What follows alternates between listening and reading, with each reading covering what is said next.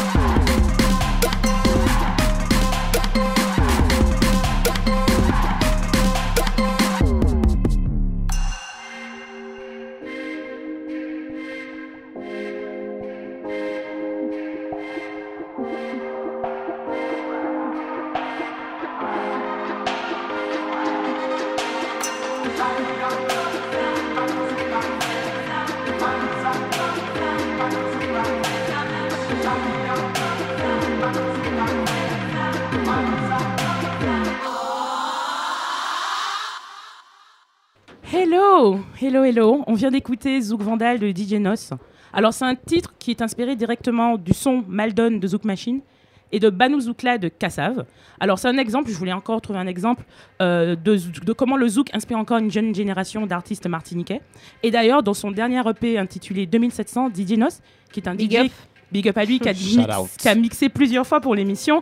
Et merci à lui. Dans son E P deux mille sept cents, il fait sonner les sons, les rythmes, Zouk et Belay ensemble, et d'une manière voilà, très riche. Mm-hmm. Donc voilà, je voulais commencer l'émission sur ce son et vous dire bonjour la famille. Hello, bonjour Célia. Célia. Il y a un petit peu de bruit parce que ça, les choses se mettent en place, les choses se mettent en place. Comment allez-vous? Comment ça va, Chris, Bintou, Roda? Donnez-moi de vos nouvelles. Bah ça va, hein, mais euh, il faut pas aller mieux, la, la, la météo, moi ça me, ça me, en ce moment ça me déprime en fait. Non mais Paris. Moi honnêtement j'ai qu'une chose, à, j'ai qu'une chose à dire, Babylone doit tomber. Voilà. Euh... Oh, elle, elle est dans la sauce. Euh... Du, ah, de l'exploitation là en ce moment. Babylone System. Murderer.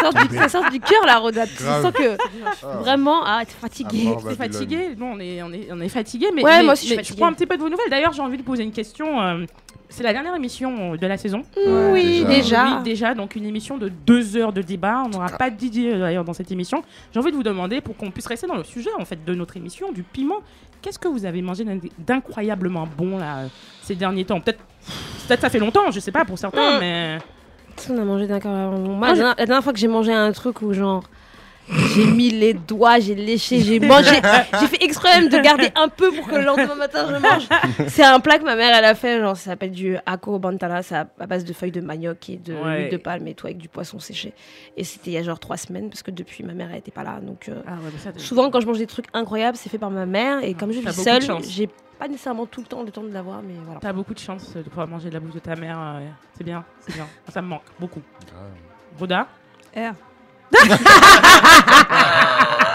Yeah. Okay, j'ai la chance pour toi. Non, mais sur la, j'essaye de réfléchir sur la semaine et ça me fout le seum parce qu'en plus j'ai même plus vraiment le temps de me faire à manger. Oh. Euh... Ah ouais, on en discutait la dernière fois. On, on en parlait justement ouais. parce que Bintou elle était en train de commander un truc à vingt-deux heures trente. Au bout de ma vie. On en parlait justement et donc non, j'ai qu'est-ce que j'ai qu'est-ce que j'ai le Colombo.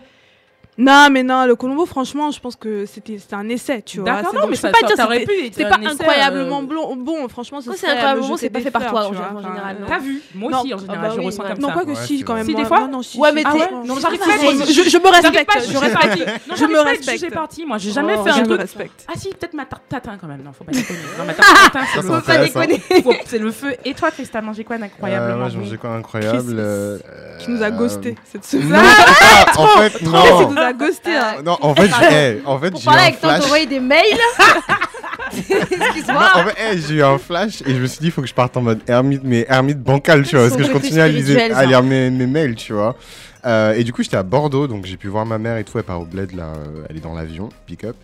Et, euh, et elle m'a fait un rougail saucisse en fait hier soir et c'était le feu. Un rougail saucisse béninois. Ouais, un rougail saucisse béninois, remix parce que je crois que c'est, c'est malgache. Euh, non, c'est enfin, réunionnais, réunionnais. C'est réunionnais. C'est malgache aussi, mais je sais que c'est le rougail, c'est voilà, réunionnais. Et chacun a son remix et tout et donc mmh. voilà, elle a le sien et tout et c'était incroyablement bon. OK, OK. Moi j'ai, je vous ai posé la question parce que j'ai mangé un, un, un sandwich de requin, de, de, du, du requin frit. Mmh. J'étais à New York dans un restaurant trinidadien et j'ai trouvé ça incroyablement bon, tu mmh. vois. Dur. Ah, et euh, mais... et ils avaient râpé du, de la mangue et tout. Yeah, yeah, yeah, c'est à Brooklyn, yeah, yeah, yeah, le restaurant, yeah, il est pas à Brooklyn. Yeah, il est à Brooklyn, ouais. Brooklyn, et genre, la devanture, c'est Brooklyn. Tout Brooklyn. Brooklyn. Brooklyn.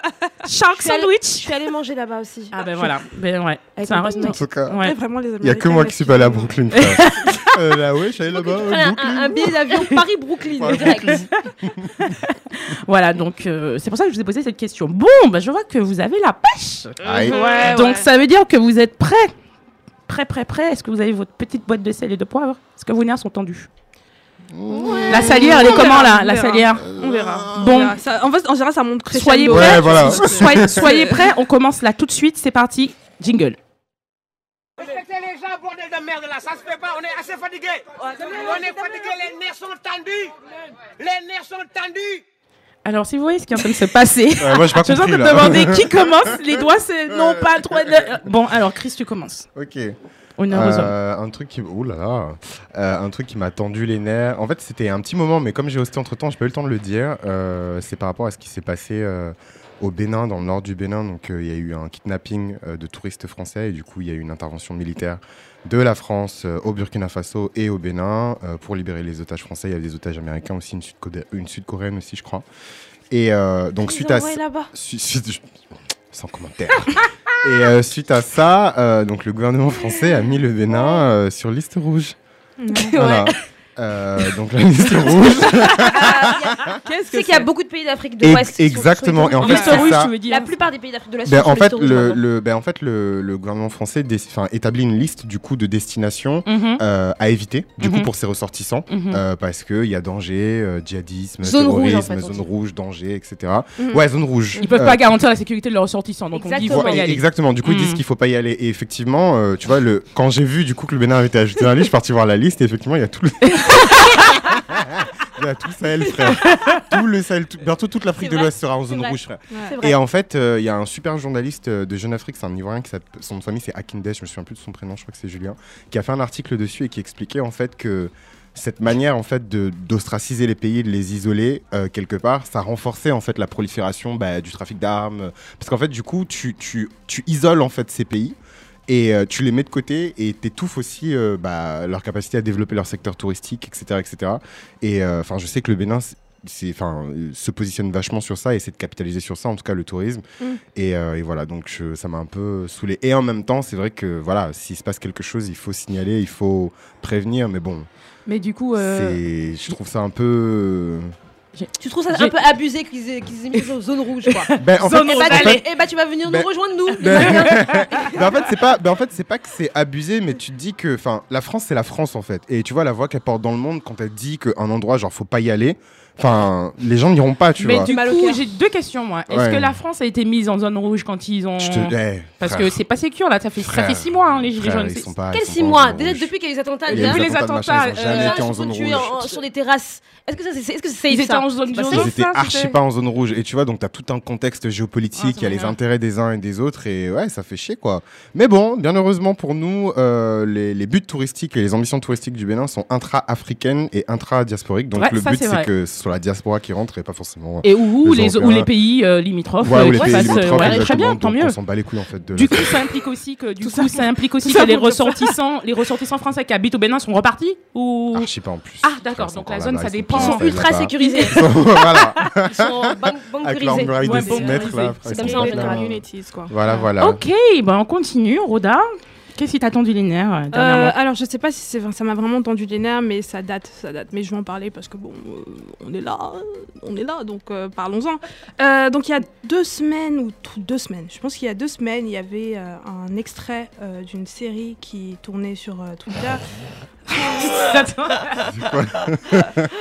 un extrait d'une série qui tournait sur Twitter et qui, est, et qui a été euh, du coup, euh, qui, a, qui a été partagée énormément de fois et qui a été, enfin. Euh, salué aussi pour euh, la performance de, la, de l'actrice, euh, mais pas vraiment sa performance, surtout ce qu'elle dit en fait euh, dans, dans l'extrait. Et donc en fait, c'est, cette série s'appelle Skam France. Ah, M D R. Oui, oui, oui, oui, oui. Vas-y. Et donc ouais, et donc cette série s'appelle Skam France et euh, en fait c'est une adaptation d'une série norvégienne euh, qui suit des jeunes dans un lycée et leurs péripéties. Euh, donc en France, elle a adapté pour la France et la Belgique, je crois. Donc c'est Skam France Belgique et donc euh, chaque saison suit un personnage particulier et voilà ce qui se passe, et cetera. Moi j'ai jamais regardé la série, donc Moi je commence, plus, je, je préfère commencer par le dire. Euh, mmh. Donc je, me, je, me, je, je vais uniquement me baser sur ce que j'ai pu voir passer sur euh, Twitter. Et donc la scène qui tournait sur Twitter, c'est donc une scène avec un personnage noir qui s'appelle Iman dans, le, mmh. dans la série et qui est joué par euh, Assa Sylla. Ah. Et donc dans cette scène en fait euh, la meuf en gros elle parle à sa camarade, je sais pas si c'est sa camarade ou c'est sa pote ou c'est bref une camarade blanche euh, dans le lycée je crois, camarade de classe, lycée, voilà. camarade de classe et donc la camarade elle raconte un peu une histoire sur euh, un homme euh, arabe euh, qui musulman, je pense qu'elle a dit musulman et qui euh, battrait sa femme etc et donc mmh. du coup t'as euh, Iman donc euh, le personnage qui lui répond en disant mais c'est raciste pourquoi tu as, t'as besoin de préciser que, qu'il est musulman, euh, qu'il est musulman machin mmh. euh, après la meuf elle dit non mais c'est bon euh, qu'est-ce que j'ai dit euh, nanana nanana, après elle répond euh, ouais mais ça c'est les médias et tout qui font toujours ça voilà dans les médias c'est toujours dit X Y alors que machin ils mettent toujours en avant euh, voilà la, la religion de la personne etc après elle, après ça dévie sur un truc de ouais toi tu sors avec des noirs ouais. donc, euh... après après la meuf elle dit ouais mais toi tu sors avec des noirs ouais tu exotises les noirs machin et tout ouais, ouais tout. À un moment elle dit beat enfin euh, elle part de enfin ça part en, en voilà freestyle. En freestyle total en cacahuète en, en, en thread Twitter Euh, ouais, tu, grave. Circa deux mille douze deux mille treize à peu ouais. près. Ah vois. Ouais. Et euh, et du coup donc grave. Eh, c'est chaud. Eh, on previously in deux mille douze. Mais euh... ça, les gens vont nous trouver snob à la barre. Ah ouais, de ouf. Non mais justement, moi je vais je vais je vais y arriver. Donc du coup. Du coup, en fait, il euh, y a eu donc euh, cette, cette scène a été beaucoup saluée euh, et il y a eu des débats aussi autour parce que la scène a été saluée et derrière t'avais des personnes qui disaient par exemple ah non mais ce truc pour euh, une fois en France c'est... non il y avait ça donc mm-hmm. du coup ouais pour une fois en France nanana, ça, nanana, bah... c'est, c'est incroyable c'est diver- okay. diversité okay. représentation mmh. machin mmh. Yeah. Non, voilà. Roland est dépassé, wesh. Il n'a pas de mots. Ouais, grave. Des onomatopées. C'est vraiment pour essayer de décrire en fait le qui se passait sur les réseaux sociaux. Et donc derrière, tu avais d'autres personnes qui étaient beaucoup plus sceptiques, euh, qui disaient, euh, par exemple, euh, ce truc-là, euh, on dirait. Enfin, euh, en fait, il y a un tweet de Pierre en particulier qui s'appelle le mitumba sur euh, sur Twitter. Le mitumba, c'est un plat camerounais, donc c'est, les Camerounais vont sûrement rigoler quand je vais dire ça, mais les, le mitumba. Et du coup, il, il dit en disant euh, ouais, ça fait longtemps que les Français, ils avaient besoin de euh, leur, euh, tu vois, leur version moins chère euh, de ré- conversation sur Twitter. Euh, grave. Maintenant, de, euh, de anti-Dear White People. Donc moi, en bootleg, fait, hein. Mais donc du coup derrière, je, je, j'essaye de vraiment contextualiser pour expliquer après euh, ouais. moi où je me ah, situe. Ouais. Et donc derrière il y a eu d'autres débats aussi parce que du, il y a, je pense il y avait un tweet, donc je vais, je vais mettre les liens et cetera, un thread d'une, du, de, de, d'une personne donc euh, qui disait euh, que en gros qu'il faut qu'on soit moins snob. Sno- ceux qui étaient sceptiques devraient l'être moins parce que c'est très snob et en fait le but des militants c'est que leur euh, discours arrive dans le mainstream.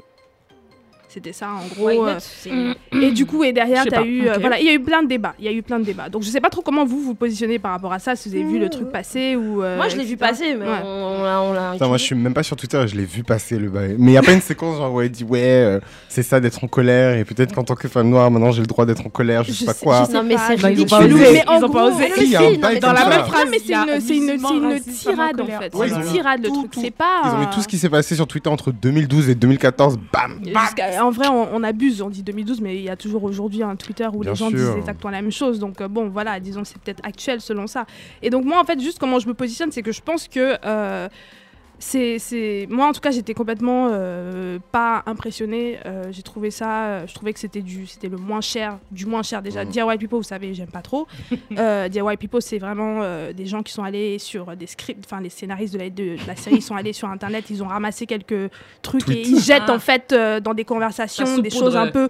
woke, du wokistan comme ça là dans des euh, trucs, dans, tu vois genre comme ça et, euh, et en fait c'est ce qu'ils font exactement, ça veut dire qu'ils se servent de euh, ils se servent de ce qui peut être dit sur les réseaux sociaux et ils en font en fait un, un, un, un comment dire une conversation ou un dialogue sur internet, sauf que euh, bah en fait ceux qui créent ceux qui créent ces dialogues là, ceux qui créent ces tweets là, etc., non seulement ils sont pas crédités, je suis persuadée que la salle des scénaristes de Skam est complètement des, blanche bien évidemment euh, parce que et puis elles ont elles ont texté leurs copines noires. Non c'est bon ça tu penses Grave. Non mais c'est bon c'est, je peux écrire ça je, travail c'est, gratuit c'est, là. C'est très ouais. important de le dire parce que euh, Dear White People, on aime ou on déteste, le créateur c'est un noir, ouais. les scénaristes mmh, la plupart mmh, sont noirs mmh, mmh. donc qui sont qui soient corny ou je sais pas quoi, au moins les gars des get paid hein. mmh. Ici t'as des, des des gens en fait qui sont là en train de scruter les réseaux sociaux et de copier ce que les gens sont en train de se dire et après de capitaliser dessus en fait. Donc, on n'est pas dans les on n'est pas dans les mêmes choses en fait. Et surtout, je pense qu'il est important de dire que c'est pas parce que des idées en fait euh, ou des des dialogues sur Twitter arrivent sur dans le mainstream que ça veut dire qu'il y a un progrès. Ouais, que ça se traduit ouais. par. C'est, pour moi, c'est, mmh. c'est une illusion justement de progrès mmh. parce que ça ne se traduit pas structurellement. Ouais. Ça veut dire que tu vois des gens dire quelque chose, mais qu'est-ce qui se passe dans la salle des scénaristes ? Qui crée toujours Pierre. ces émissions ? Qui crée ces séries, qui et cetera.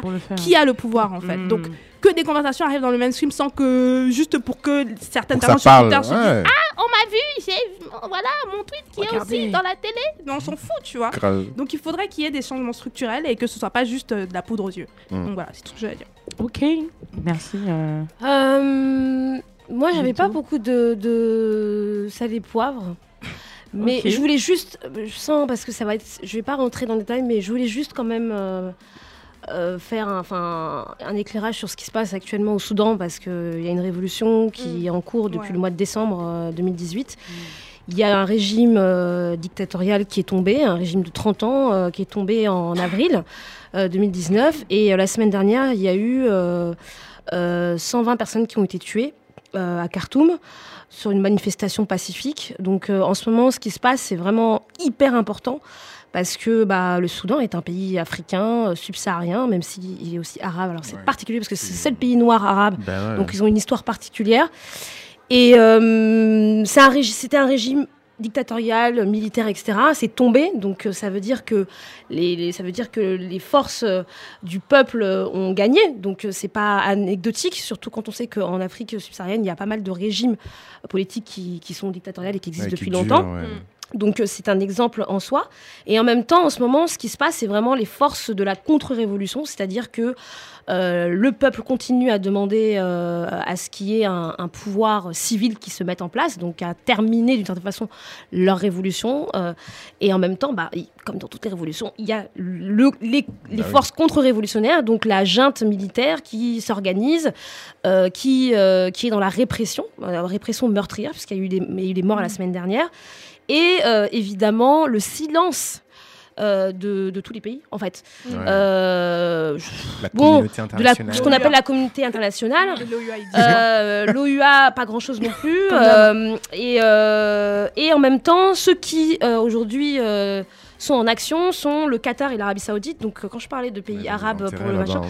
Ils ont des intérêts et euh, ils, euh, ils, euh, ils, euh, ils, euh, ils donnent de la force en fait à la junte militaire. Donc, euh, donc voilà, je, c'est très compliqué. Il y a des articles très intéressants qui ont été, euh, qui sont sortis dans la revue Orient vingt et unième euh, et dans l'Humanité. Il n'y a pas beaucoup de, d'articles qui ont été écrits sur le Soudan. Sinon, sur les réseaux sociaux, il bah, y, y a des gens qui sont à suivre. Il euh, y a Fatma Abbé, qui est une militante soudanaise, qui, qui vit en France. Mais euh, voilà, il y a pas mal de choses qui se passent. Euh, et c'est hyper intéressant, euh, pour tous ceux qui sont intéressés, en tout cas par tout ce qui se passe, les transformations sociales et politiques en Afrique. Euh, il faut vraiment avoir un œil sur ce qui se passe au Soudan. Sinon, euh, okay. Ce qui m'a tendu les nerfs, euh, okay. et je vais juste dire ça, Christine Angot. Ah, ah, ah oui. Et c'est tout. Ouais, et encore, ouais. Voilà. Wow, et encore, ouais, et encore mais... elle, mé- elle mérite pas trop. Non, le mais sel. Tu sais que je sais pas, à un moment, c'est, mais c'est là que tu vois la propagande. Genre, j'étais, j'étais. En vrai, ça m'a, en vrai, ça, elle m'a même pas. C'est tout le truc en fait. Ouais. Et je crois qu'on en a. C'est drôle parce qu'ensemble, on, on l'a pas du tout commenté ce truc-là. Non, aucun intérêt. Je dois l'avoir posté au début de la semaine euh, dans le groupe. Ouais. Et mais tout, on en a pas. Mais on a parlé. Il ah, y a que moi qui ai dit que j'avais vu une émission sur Christine Angot ouais, ouais. et je sais pas à qui, ou à Bintou, à Roda, ou je sais plus à qui je disais. Oh, elle a l'air intéressante. Et personne m'a dit non, non, non. Oh, tu sens le moisi. Bon, bon, ok. Et du coup, elle a confirmé la personne qui m'avait dit non, bah voilà, c'est bon. Ah, donc merci ah, à elle ah, parce ah, que ah, non, ah, c'est. Non, mais l'histoire est. Euh, l'histoire assez, est incroyable. Euh... Non, mais en plus, je crois que j'ai reçu. Incroyablement un... française. J'ai reçu. Incroyablement française, c'est très important ouais, de le dire. Incroyablement française ouais. Et le silence sur le plateau est incroyablement français aussi. Et, là, et, et parce qu'il y a un ah, mec frère. À côté qui acquiesce aussi quand même. Hein. Il est là, euh, oui, oui, oui, oui, oui, bien sûr, oui. Où il faut signer. Mais, mais pour les gens, mais juste... la France, ce grand pays de résistance. Mais juste pour les gens, mais pour les gens qui n'ont pas suivi, parce que moi, je t'en mets d'ermite en fait. Qu'est-ce qui s'est passé en fait? Ah, tu sais pas, tu sais bah pas. Bah non, moi ça j'ai vu Christine Angot. Et... En gros, il y a grosso modo, grosso modo. C'est... En gros, c'est Christine Angot, c'est une chroniqueuse oui, dans une connais, émission hein, et donc en fait, il ouais. y a il y a il y a enfin, je crois qu'il parlait d'un livre d'un d'un invité qui parlait d'un livre ouais. et il y avait Franck Olivier Gisbert qui euh, qui je sais pas qui parlait et je sais pas comment en fait ils en sont venus. Ouais. En tout cas, elle en est venue. Donc, il parlait de la Shoah, et en fait, ouais. elle a juste fait, enfin, elle a juste, elle a fait une comparaison entre la Shoah et euh, le, l'esclavage, et dans, wow. sa compa- et dans sa comparaison, on peut faire une comparaison, c'est pas, mais dans sa comparaison, elle hiérarchise en fait. Mmh. Donc, elle hiérarchise euh, euh, la, Shoah la souffrance, de... euh, pour elle, la souffrance de la Shoah euh, est, est au-dessus que celle de la souffrance des euh, Noirs. Et tout le monde acquiesce tout autour en disant. En gros, je sais pas. Non, mais tout le monde a. Ouais, tout le monde ouais, ouais. La France résistante. Si elle dit que c'est au-dessus. Dessus, mais en fait, elle utilise vraiment une juste. Elle veut différencier en, en disant que c'était une extermination qui était euh, planifiée, planifiée, alors machin, que alors ouais. que l'esclavage c'était euh, c'était plutôt qu'on emmenait des voilà c'est ça genre en et fait, qu'on voulait des... que les gens soient en forme parce voilà, qu'on voilà. voulait pas forcer Club Med quoi forcément les tuer en fait c'est ça il y a pas que la différence c'est justement au niveau de l'extermination en fait du truc c'est que les Noirs en gros quand ils ont été donc déportés etc c'était pas Excusez-moi. C'était pas dans le but de les exterminer. Ouais. Exactement, sauf que meuf, Paul Langin, elle avait dit la même chose. Il faut qu'elle sache en fait le nombre de personnes qui sont mortes en fait. Dans ouais, ouais, ouais, ouais. Si c'était pas le but, bah... ouais. pour moi, pour moi, en fait, ils ont atteint l'objectif. Ils Ça en dit tellement long sur genre les, la, la, le problème en fait sur les, les, les, aussi, les, hein. les mé, la, enfin, la mémoire juste et même de l'histoire. Comment c'est appris en France pour que t'aies des trucs surtout débiles comme ça. Christine Angot n'est pas n'importe qui. Elle n'est pas en France. Non mais et puis attendez, c'est sur France deux qui paye la redevance là. On n'est pas couché, c'est ça l'émission. On n'est pas couché. C'est, c'est de ouf. Hein. Quoi, non, cette année, j'ai, j'ai décoché parce que j'ai pas la télé, j'ai pas payé. Moi, il ah me semble. Moi, j'avais décoché et j'ai vu, ils m'ont redemandé. Bah, maintenant, faut décocher. Ils, ils vont changer là, je crois. De, de ce que j'ai ils vont après. Faire payer tout le monde maintenant. C'est tous les écrans.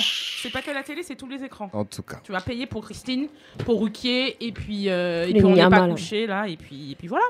Okay, super. Voilà, voilà. Bon, ben, je vous remercie euh, beaucoup pour, euh, pour vos, vos celles et poivres. Bon, mm-hmm. Les liens sont quand même relativement tendus. On va attaquer tout de suite. On va tout de suite mettre les, euh, les doigts dans la sauce.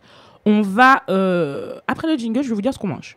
Cric, cric, dans la sauce, dans la sauce, le piment dans la sauce, les condiments dans la sauce, dans la sauce, dans la sauce, le piment dans la sauce. Aujourd'hui, on mange un tina lambouri. Alors, le tinin, c'est, c'est une banane verte. Euh, tu vois, c'est la banane quand elle est verte. La banane plantain quand elle est verte. Euh, non, pas la banane plantain, la banane, euh, la banane tout court quand elle est verte. La banane fruit mmh. quand elle est verte. Je sais plus d'ailleurs. Bref. Ah ouais. Non, je sais plus. Non, mais je crois que c'est la banane fruit parce qu'en fait, ça pousse. Et après, quand ça, ça pousse trop, après, on peut les manger en fruit. Donc, c'est mmh. la banane fruit. Mmh. Donc le tinin et la morue, donc on prend tout ça, on met ça dans une casserole, on épluche les tinins et on met de l'eau et on met la morue séchée, donc du coup qui va lâcher tout son sel pour aller saler euh, la banane. Mmh. Avec euh, euh, du bois d'Inde, du piment, et on fait bouillir tout ça. Alors, il y a deux, il y a, y a deux écoles. Il y a l'école à l'ancienne où tu mets tout ça dans une assiette, donc la morue, le tinin, euh, tu mets de l'huile de tournesol, du vinaigre, et puis du concombre râpé à côté, tu manges tout ça avec du piment. Ça, c'est à l'ancienne.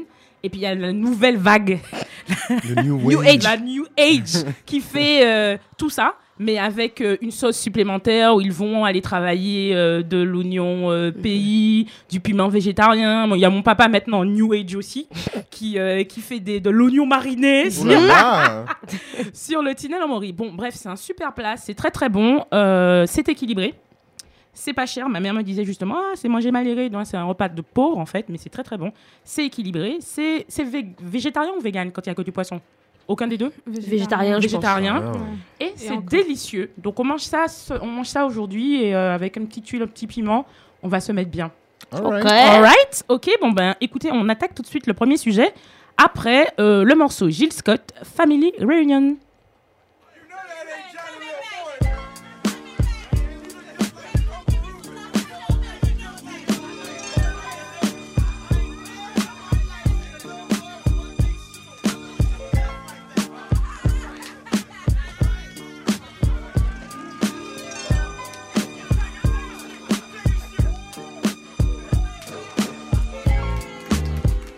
At the family reunion, telling jokes and playing spades. Uncle Dave is on the barbecue grill. Grandma bragging about the blanket she made for the new baby on her way. Even though the daddy ain't really ready, this child is coming anyway. Yeah, Niecy made her famous potato salad. Somehow it turns out green. Maybe it's all the scallions, could be the celery, but oh, Uncle Jerome loves it. Mm. Hey, baby, baby, here comes my favorite, my favorite cousin. He says he's doing. Cette émission, vous le savez, s'appelle Piment. Et euh, parce qu'en dehors de nos discours, de nos débats bien pimentés euh, à la radio, le piment est un ingrédient commun à tous, ici autour de la table, de, nos cu- de la cuisine de nos pays euh, d'origine respectifs. Depuis le début de l'aventure Piment, la cuisine, les ingrédients, les saveurs sont au cœur de notre émission. Et vous voyez tout, tout autour de ça. Mais vous ne le savez pas non plus, nos débats hors antenne sont aussi pimentés et parlent beaucoup de cuisine. Je ne compte pas le nombre de discussions passionnées sur l'origine du terme aloco, sur la cuisson loco de l'aloco. Alors, il y a une team light skin. skin. Je ne veux pas dire team aloco light skin dans l'équipe.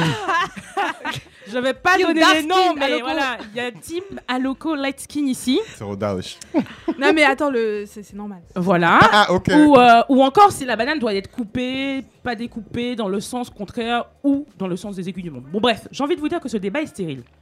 Parce qu'on sait que la meilleure préparation de la banane sur Terre, c'est le gratin de banane. Wouah, t'as menti.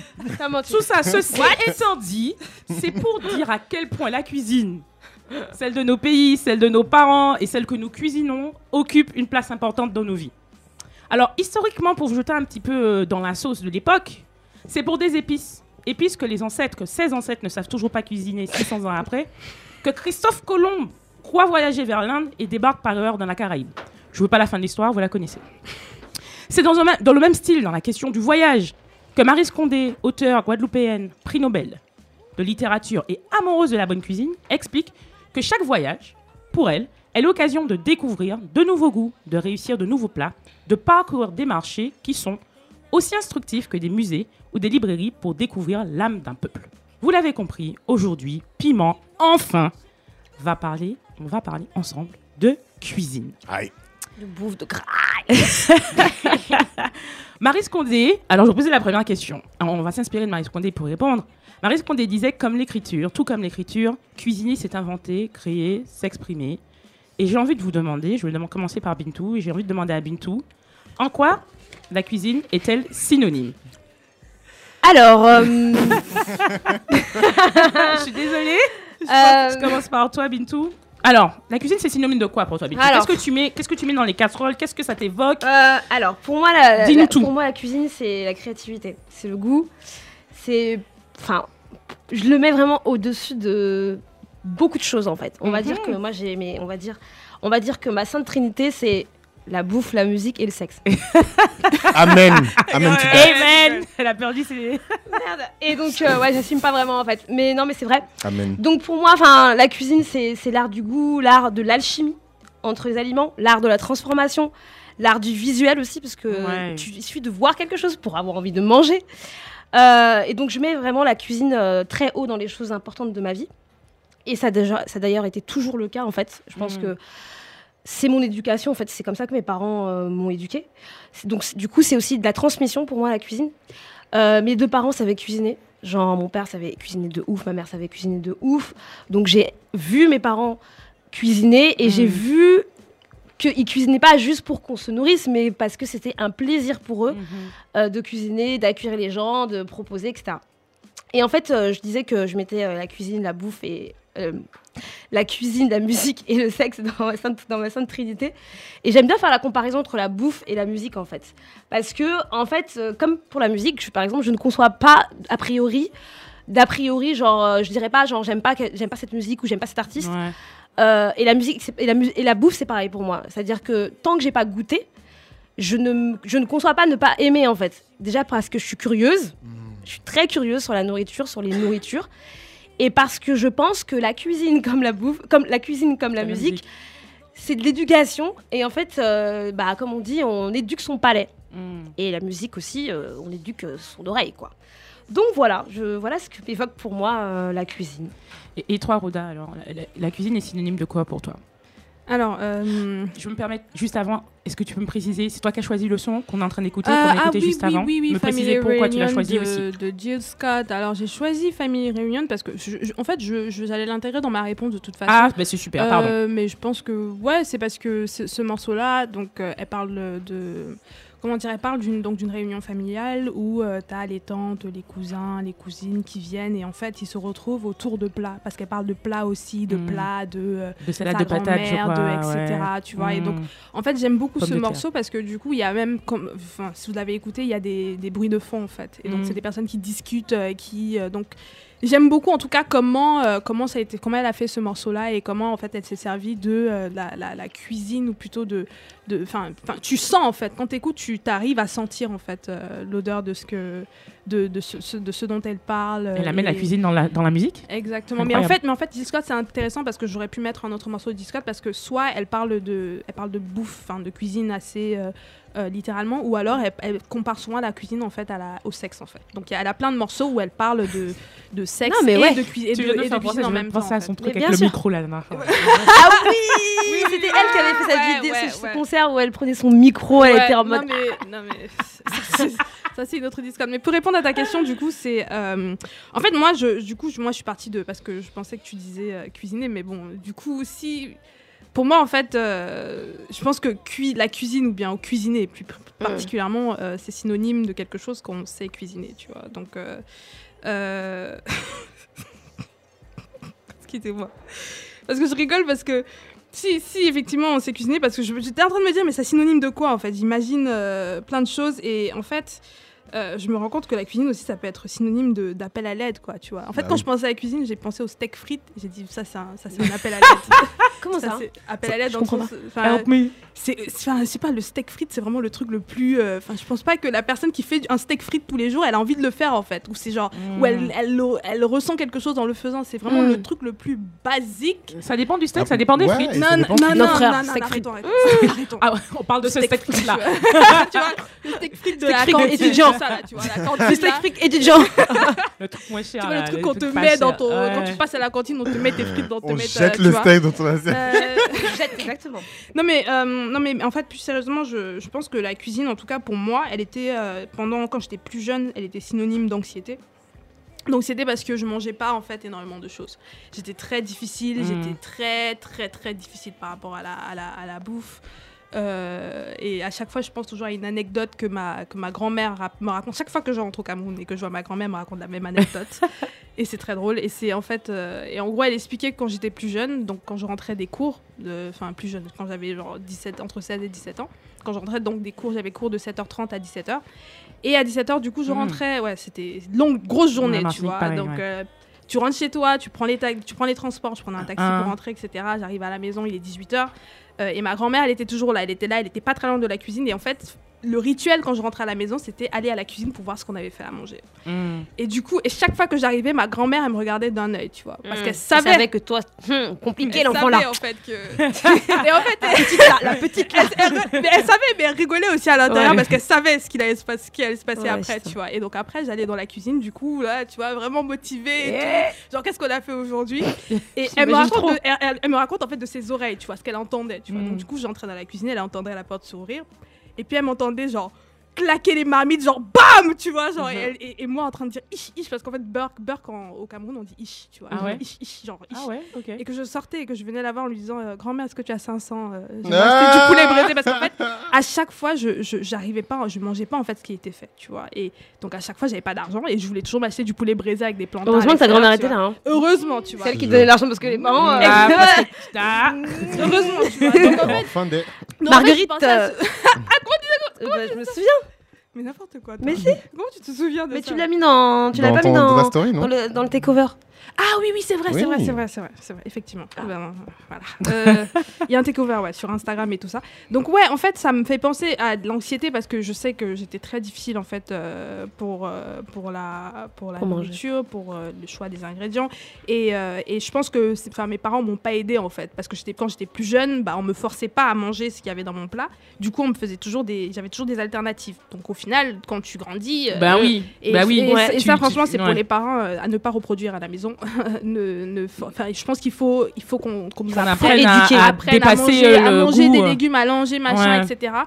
Donc, euh, donc ouais, pendant longtemps, je pense que j'étais très, très, très, très compliquée sur ce que je mangeais. En fait, j'étais très rigide sur euh, sur la nourriture, sur les ingrédients, sur plein de choses, mm-hmm. tu vois. Et, et ça a commencé à se défaire progressivement quand je suis partie, du coup, quand j'ai commencé à vivre toute seule, donc à dix-sept ans à peu près, ah oui. et qu'il a fallu que je me fasse à manger, manger. moi-même, ouais. et cetera. Et que j'essaye de manger autre chose. Aussi, tu, tu veux préciser tu peux parce pas que tous les jours aussi. Tu disais qu'au départ, tu avais aussi tu avais préparé pour parler en fait de ce que cuisiner était synonyme, tu veux en parler ? Mais c'est ce que j'ai dit en fait, cuisiner okay. pour moi en fait c'est soit c'est anxiété. Sin... Moi c'est, en fait non, non non en fait je pense que cuisiner c'est synonyme de quelque chose quand tu sais faire à manger, tu vois. Quand ah. tu sais pas faire à manger le truc c'est genre ouais, mais ça va euh, faire à manger ça c'est, c'est quand même décide, c'est quand même un savoir-faire quoi. Faire. Ouais, c'est un savoir-faire, tu vois. Ouais. C'est un savoir-faire ça ouais. quand même. Et des gens qui savent et des gens qui savent pas cuisiner hein. Ouais, ouais. Exactement, tu vois. Il y a plein de gens qui savent pas cuisiner. Moi je suis je suis assez d'accord mais il y a plein de gens qui savent même pas.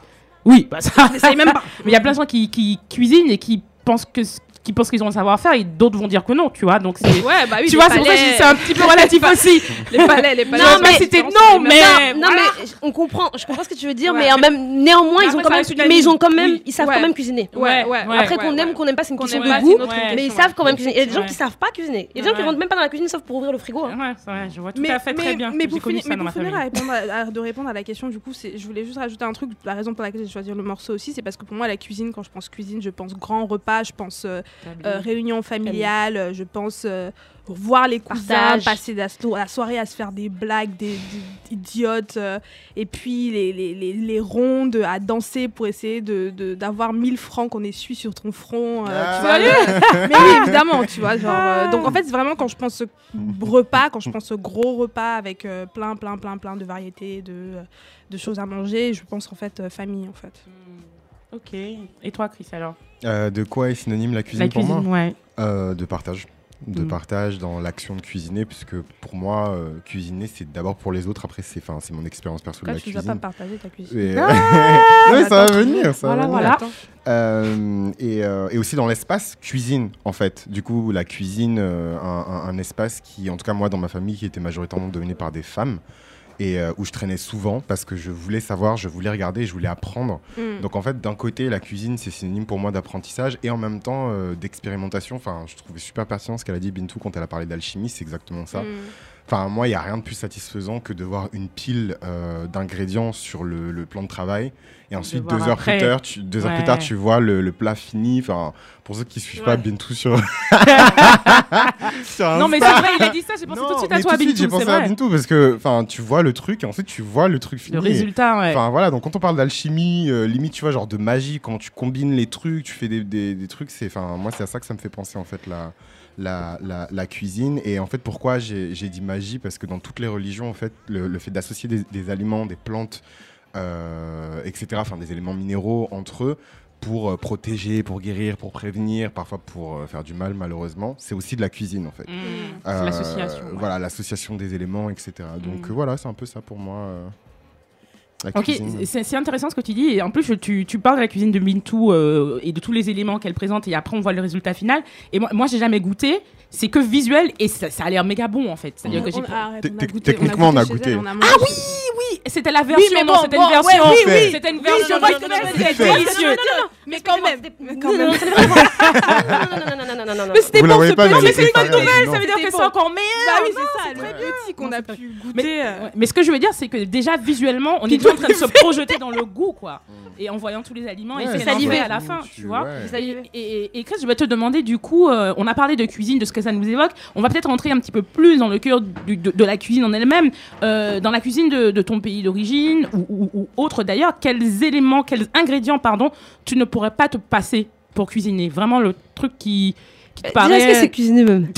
euh, moi, je, euh, euh, moi, je cuisine de ouf. Ah ah, de moi, je ne mets pas sur Instagram. Invitez-nous, invitez-nous. Oui, pas sur Instagram, tout ça là. Il faut inviter. Euh, non, mais eh, littéralement, j'ai passé, j'ai dû passer les six premières années de ma vie dans la cuisine de ma mère, en fait. Ah ouais. Donc, euh, ouais, comment ça cuisiner, tu vois. Euh... À piler les plantes. À les découper dans le bon sens. Euh, à couper l'oignon. Non, euh, de quoi je pourrais pas me passer. L'ail et l'oignon, c'est les darons, les darons. C'est ça qu'elle nous demande en premier, les darons. Il y a l'ail et l'oignon. Viens m'aider à cuisiner. C'est pour faire l'ail et l'oignon. Voilà. Et ensuite, je peux repartir. Non, mais c'est vrai. Je peux disposer. Merci. Voilà.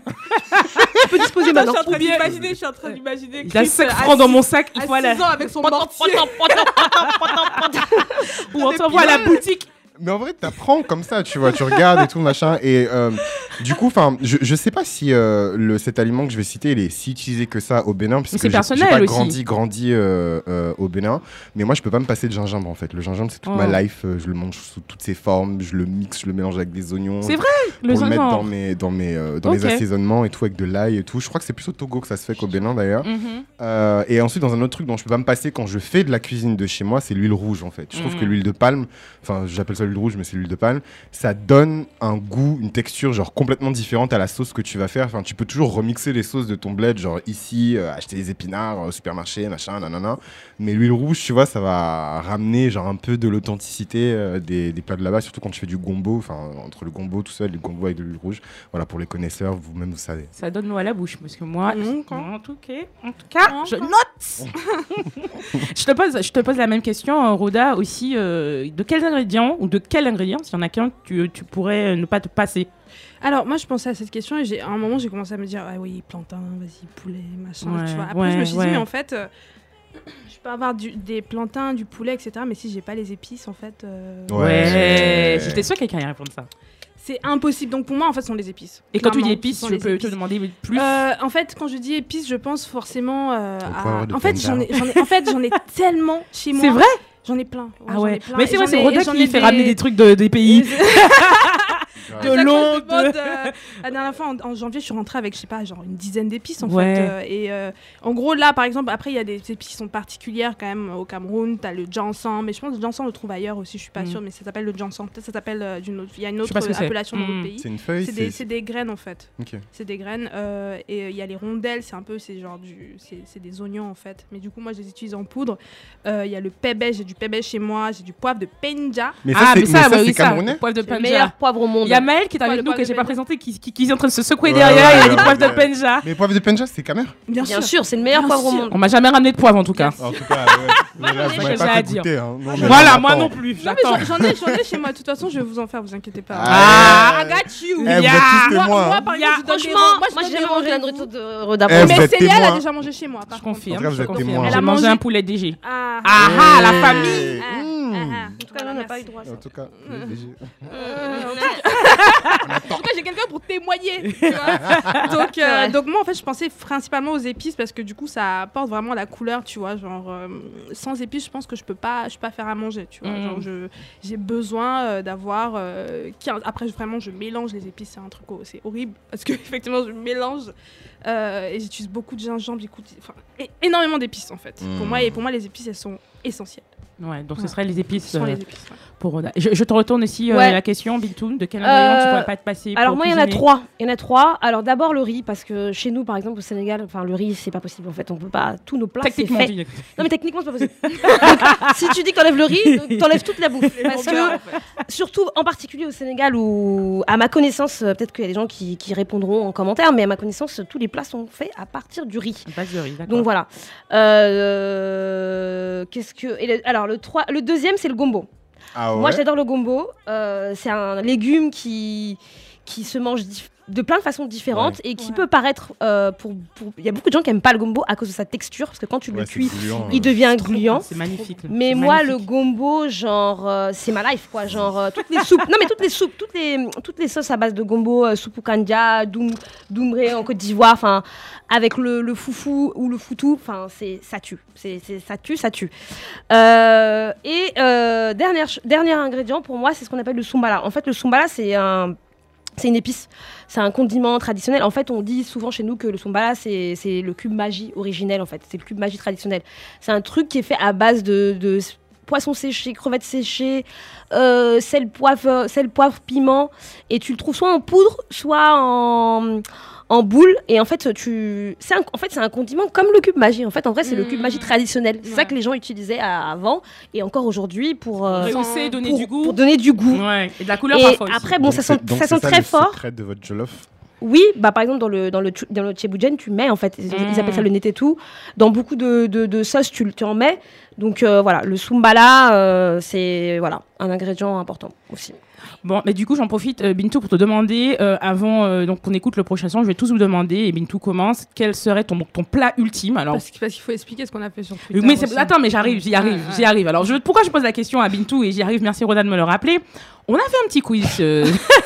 On a fait un petit et quiz gens, sur, énervés, sur Twitter. Et là, je prends l'exemple d'un, d'un, d'un, d'un des tweets du trade. Et on dit, les Ivoiriens, il faut impérativement que vous supprimiez un de ces plats nationaux de votre alimentation jusqu'à la fin de vos vies. Mmh. Lequel? Donc, ils ont le choix entre trois plats. Plakali sauce gombo, atiéké garba mmh. ou foutou sauce green. Bon, alors, je vous dis qui a gagné. Celui qui vont virer pour la fin des plakali, temps, c'est Plakali bah sauce oui, gombo. Frère, euh, plakali, euh... Voilà. Donc, euh, est-ce, donc qu'on peut parler, est-ce qu'on peut parler de la Martinique, là, parce que les Martiniques... parce que on en parle après. Attends, on en parle, justement. Ça vient, parce qu'ils m'ont, ils m'ont grave respecté. Merci à eux. Alors, pour rebondir, je crois que pour le Sénégal, il y avait trois choix. Le Sénégal, il y avait le tchéboudienne, euh, le yassa. Ouais. Et le et pastel. Et ah je crois oui. que les gens, ils ont enlevé le pastel. Franchement, c'est, c'est bien. Peut-être parce ouais. que c'est pas le Respect. un plat. C'est, c'est pas, tu... Non, tu vois. je sais pas. Je, ouais, je me trompe en disant ça. Hein. Très bien, c'est, c'est délicieux très bien. Le pastel. En vrai. Euh, bah alors moi, si pour répondre à la question quel serait mon plat ultime, euh, je dirais le tché, le tchéboudiaga. Le tchéboudiaga, en fait, c'est un un tchéboudienne. En fait, les gens ils disent tchèp en fait, mais en fait dans le tchèp il y a plein de tchèp différents. Ce qu'on appelle, ouais. qu appelle le tchèp-oudjen, c'est le tchèp rouge. Ce qu'on appelle le tchèp-ouer, c'est le tchèp blanc. Le tchèp-djaga, c'est du tchèp, donc tchèp-ouer, c'est le tchèp blanc, mais avec des toutes petites boulettes de, euh, euh, de, de poissons et crevettes en fait. Et des toutes petites minuscules, donc ça prend beaucoup de temps à faire. C'est un plat qui est très sophistiqué, ça prend genre vraiment cinq heures de temps ah ouais. pour le faire. Il mais genre c'est pour moi genre c'est le plat ultime parce que c'est le plat royal quoi, tu vois, c'est vraiment le plat que tu dois faire quand tu quand tu sais que tu vas inviter des gens chez toi le dimanche, que tu veux faire un truc, que euh, tu veux faire tu un veux... truc, tu vois le plat, tu vois les légumes, tu vois le poisson. Aussi, dans le part. poisson, il y a le il y a le il y a le ce qu'on appelle le yof, donc euh, la le, le le la pas la marinade mais le comment on appelle les trucs, la farce à base de persil avec du gingembre, enfin c'est C'est vraiment un plat pour moi royal. Donc pour moi le plat ultime ce serait le tchèboudjaga. Donc du coup euh, on programme c'est quand? Alors non mais alors pour le coup pour le coup euh, j'ai jamais alors je sais je, je te dirais que je sais faire le tchèboudjen et le tchèbouer mais le tchèboudjaga j'ai jamais fait mais parce mmh. que rien que le truc des, du poisson, je me souviens ouais. quand ma mère elle faisait, c'est ce qui prend le plus de temps, tu vois, mmh. le poisson tu dois le, le décortiquer, tu dois le pi... non c'est frère et tu fais des, des petites les toutes petites boulettes que je sais même pas comment ma mère elle faisait en fait, c'est comme ça, t'en fais euh, je sais pas une centaine euh, c'est pas suffisant, t'en as pour cinq heures quoi. Non mais là c'est vraiment de l'art, donc tu prends du ouais. temps, tu prépares, t'anticipes, enfin c'est pas un ouais. truc que tu, tu c'est trois ah, jours de préparation ouais. mentale, puis tu fais des courses, après un marathon, tu fais le, le plat, ouais. et après tu le manges en, en trois minutes. Ouais. Je pose la question à qui? Je pose la question à, à Roda. Euh, à moi, euh, du coup, moi, j'ai cherché, mais en fait, c'est parce que j'expliquais justement qu'il y avait plein de trucs que j'aimais pas spécialement. Euh... Ah, tu vas regarder ce que les Camerounais ont répondu. Je vais t'aider, les Camerounais. Il y, Cam... y avait Ndolé et Roux. B H, c'est hein B H. B H, c'est du beignet haricot. Ah, d'accord, ok. Ndolé et Roux, euh, ouais. Et Roux, euh... bah, en fait, dans les trois, pour moi, euh, c'est pas, pas mes plats préférés. D'accord, ok. Moi, je suis archi fan de gombo, parce que du coup quand tu parlais de gombo euh, c'est ultime, mais la sauce gombo je peux mourir pour une sauce gombo. Euh, avec quoi ouais, dedans? C'est trop, trop bon. Ça glisse bon. Là. Dans... Hein tu mets quoi dans le film du crabe? Non, non, pas du tout. Non, bah, pas du tout. Okay. Ça, pas du crabe. Pas du crabe. Nous on met, nous on met par contre on met du bœuf en fait. Du ah oui, oui, que oui. de bœuf, non ouais, nous aussi, non, ouais. pas que de bœuf. Ouais. Du bœuf quoi. Du bœuf, euh, les bonnes parties quoi. Pas, euh... Moi je, bon, je la déteste la queue de bœuf en plus. Putain. Ah c'est trop bon la queue de bœuf. Ah c'est vraiment la bouffe de à l'ancienne quoi. C'est un truc à l'ancienne. Mais euh, mais pour pour l'autre plat ultime en fait, et c'est très facile en fait. Je pense que c'est un plat ultime de toute l'Afrique. C'est du poulet braisé avec des plantains frits. Ouais. Basique. Ce que vous appelez pour les braisés, c'est pour les griller en fait. Hein. Non, non, non, non c'est pas la même chose. C'est braisé, meuf. Non, grillé, non, non, non, non, non, non, non, on a déjà eu cette discussion avec du charbon ou pas? Au grill, braisé, la braise. Oui, mais nous, ce qu'on appelle grillé chez nous, c'est avec du charbon. En fait, je vais t'expliquer un truc. C'est ce qu'on appelle pour les grillés chez nous. C'est pas qu'une question de charbon, c'est la façon dont la grille. T'es sérieuse? La grille, les trous de la grille, de la grille là. C'est carré ou en ligne? Voilà, c'est carré. C'est-à-dire que c'est des carrés. Ça dépend. Ça dépend. Et puis la façon dont c'est tourné vers le bord. Mais en fait, en fait, non mais pas le grillé à la française. C'est c'est ce que vous appelez braisé, c'est grillé chez nous. Quand je t'ai vu dans une grillade, c'est pour manger ce que vous appelez vous du poulet braisé. C'est vrai que ça ressemble au jerk, au dans le goût du jerk, ça ressemble. Voilà, c'est ça. Et donc effectivement, c'est grillé. Voilà. Enfin, nous on appelle ça grillé, mais ici ils disent barbecue. Enfin bon, bon. Ouais, excuse-moi. Bref. Bref. Et donc enfin, ouais, c'est ça, oui. ça en fait, parce que du coup tous les autres plats. Après j'adore, j'adore le sanga aussi, qui est donc un plat. Euh, tu de, nous avais expliqué une fois. Ouais, je vous en, j'en ai parlé. J'adore. Le truc noir là. Avec le, euh, non, pas le truc noir. Ça c'est un truc avec euh, du maïs euh, et des feuilles avec du, ce qu'on appelle ça, ah. de l'huile de palme euh, mmh. et plein de trucs en fait. Okay. Euh, c'est hyper bon. Euh, donc s'il faut que je parle de tra plat traditionnel, ce sera littéralement genre le sauce gombo ou alors. Euh, euh. ou euh, sanga, euh, et à côté de ça un truc beaucoup plus classique euh, qui est genre je peux pas vivre sans poulet braisé et plantain, ouais. plantain frit en fait, mmh. c'est impossible. impossible. Et là euh, je, je dis plantain frit là, je sens, je vois déjà les, les Ivoiriens commencent à dire ah plantain frit on dit aloko, je sais pas quoi. Non. Dans vos pays on dit aloko. La varialisme ivoirien. Nous on dit plantain frit, ou on dit, les doigts là ils disent mi-soleil, voilà. Et c'est on est bien avec en fait. C'est des plantains frits, c'est littéralement ce que c'est. Donc excusez-nous. Mmh, ça, voilà. ça va, ça va, ça va. On va avoir des commentaires. Merci. En tout cas, pour, pour terminer euh, sur ce que tu dis, euh, Roda, dans, dans le quiz euh, qu'on a fait sur Twitter, les Camerounais, euh, ils oui, euh, les, décident les, que les le roux. Plat national, jusqu'à la fin de leur vie pour lequel ils en ont, c'est les roux. Ouais, bah, évidemment. Voilà.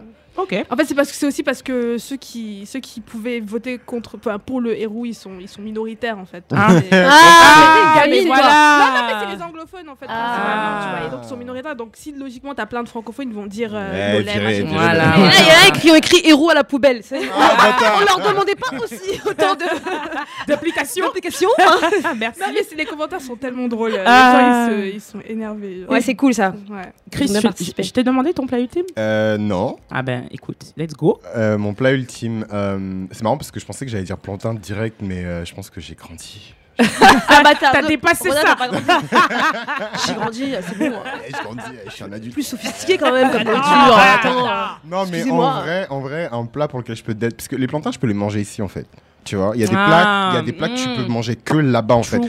Sauf s'il y a une cuisine où t'as une euh, euh, quelqu'un qui pile l'igname, tu vois. Parce que moi, mon plat préféré, c'est l'agon, donc c'est l'igname pilé que tu manges avec de la sauce grain, grain, graine, graine, graine, grain, ouais. graine, euh, avec de la viande de mouton, enfin voilà, tout un truc avec du fromage en plus que tu trouves que dans le nord euh, du Bénin. D'ailleurs, c'est un plat qui vient du nord, c'est un parakou. C'est le fromage d'épaule. Voilà, faut c'est pas mentir. Ah ouais oh là. C'est le fromage d'épaule. Mais il y a que les peuls qui font du fromage. J'avoue, il y a que les peuls. Une fois j'ai voyagé dans une voiture, tout le corps c'était du fromage. Je me souviens. Au Bénin, du fromage, j'ai dit je sentais l'odeur pendant trois jours. Il y a que les peuls qui font. Et au Bénin, ça s'appelle wangashi et c'est tellement bon. Enfin bref, et donc c'est mon plat préféré. Et voilà, ça se mange dans le nord, c'est excellent, c'est la vie. Mais je peux pas en manger ici parce que j'ai pas trouvé de restaurant où t'as vraiment des gens qui pilent l'igname, tu vois, pour parce que littéralement quand tu vas dans le restaurant en bled, t'as des femmes qui sont en train de piler le truc juste derrière toi et ensuite enfin elle te le met dans la, enfin dans l'assiette. Du coup, ça... ça te rappelle un peu ta condition à six ans quand tu pilais. Euh... non, hein, c'est pas. Il était, non, pas. Il était plutôt non, à l'ail oignon. En plus, en, plus, en plus, c'est hyper physique et je sais pas, il y a un truc un peu, un peu stylé, tu vois, ou enfin c'est particulier. Tu bah, dis c'est le la... savoir-faire, c'est ça voilà, qu'on disait au début, c'est ouais, un bah, savoir-faire ouais. la cuisine. Hein. Et du coup, quand tu manges, tu te dis mais waouh quoi, genre elle a mis toute sa passion, tous ces trucs. Et les trucs tu peux pas manger parce que le savoir-faire tu l'as pas quoi. Donc voilà. Donc shout out à, à, à tous nos bons plats du Bénin qui sont mille fois mieux que ceux du Nigeria. Moi j'aime bien la démé. Voilà, mais voilà, pourquoi, voilà. Pourquoi et ils ont répondu quoi du coup les Béninois dans le. Dans alors, le pourquoi, les pourquoi le Nigeria pourquoi, pourquoi cette euh, ce focus. Arrêtez d'avoir un complexe sur les. Le, ils le ont éliminé. En fait les Nigériens ils ont ils ont un. Bon ils vous calculent ils pas. Ils ont éliminé ils, ils ont éliminé le boma le boma le boma et je connais pas donc je pense c'est un truc du Nord. Non mais en même temps c'est peut-être c'est pas togolais peut-être euh... ouais parce euh, y a que moyen. C'était Togo Bénin ouais. Il y a moyen mmh. ouais bon bah, écoutez on va passer à la deuxième partie euh, de ce sujet mais avant avant d'écouter euh, Sessimè euh, Gbadou qui est un choix de Chris ouais. Je voulais euh, faire un gros big up à mes Martiniquais qui ont voté le plat national qu'on ne va pas qu'on va garder c'est le pain au beurre chocolat ouais ah, ouais ouais big feu. Up c'est le meilleur qu'on va, qu'on va garder ou non il faut supprimer là, c'est non non non en fait en fait réponse, je... supprimer. Oui supprimer mais bon alors, moi, il il m'intéresse supprimer non mais il supprime en fait. Quoi en fait ah, on s'en fout il non mais faut dire c'est ça la question il supprime il supprime le migrant. Ah bah voilà. Ah ça bah m'étonne voilà. Pas, les gens ils sont un voilà. Peu. Voilà, regardez, vous voulez pas dire non. Un, un plat qu'elle a proposé pas dans l'émission. Oui, la oui. Forme, c'est un peu coulant. Bon, voulait, c'est pour ça qu'elle voulait pas dire au début. C'est un plat qu'elle a proposé dans l'émission. J'adore le migan. C'est comme mon papa, j'aime bien, tu vois. En tout cas, ils ont éliminé le migan. Non mais j'ai pas voulu. En fait, j'ai fait exprès de prendre le contre-pied de ce que vous avez dit parce qu'il faut respecter la puissance du pain au beurre chocolat. Et je vois que personne n'a voté pour ça, donc. Big up le pain au beurre chocolat. Je vous Slay. Vois la famille. Big up les Martiniquais. Je pense que les Martiniquais c'est ceux qui ont, vote, qui ont voté le plus. On a masse. Presque cinq cents votes là. Damn ils ont faim. Les mecs ils ont pas mangé de pain au beurre chocolat depuis douze ans. Ils ont grave faim. Tu sens que ça salivait. On continue tout de suite. On écoute Sessimè Gbadou. Merci.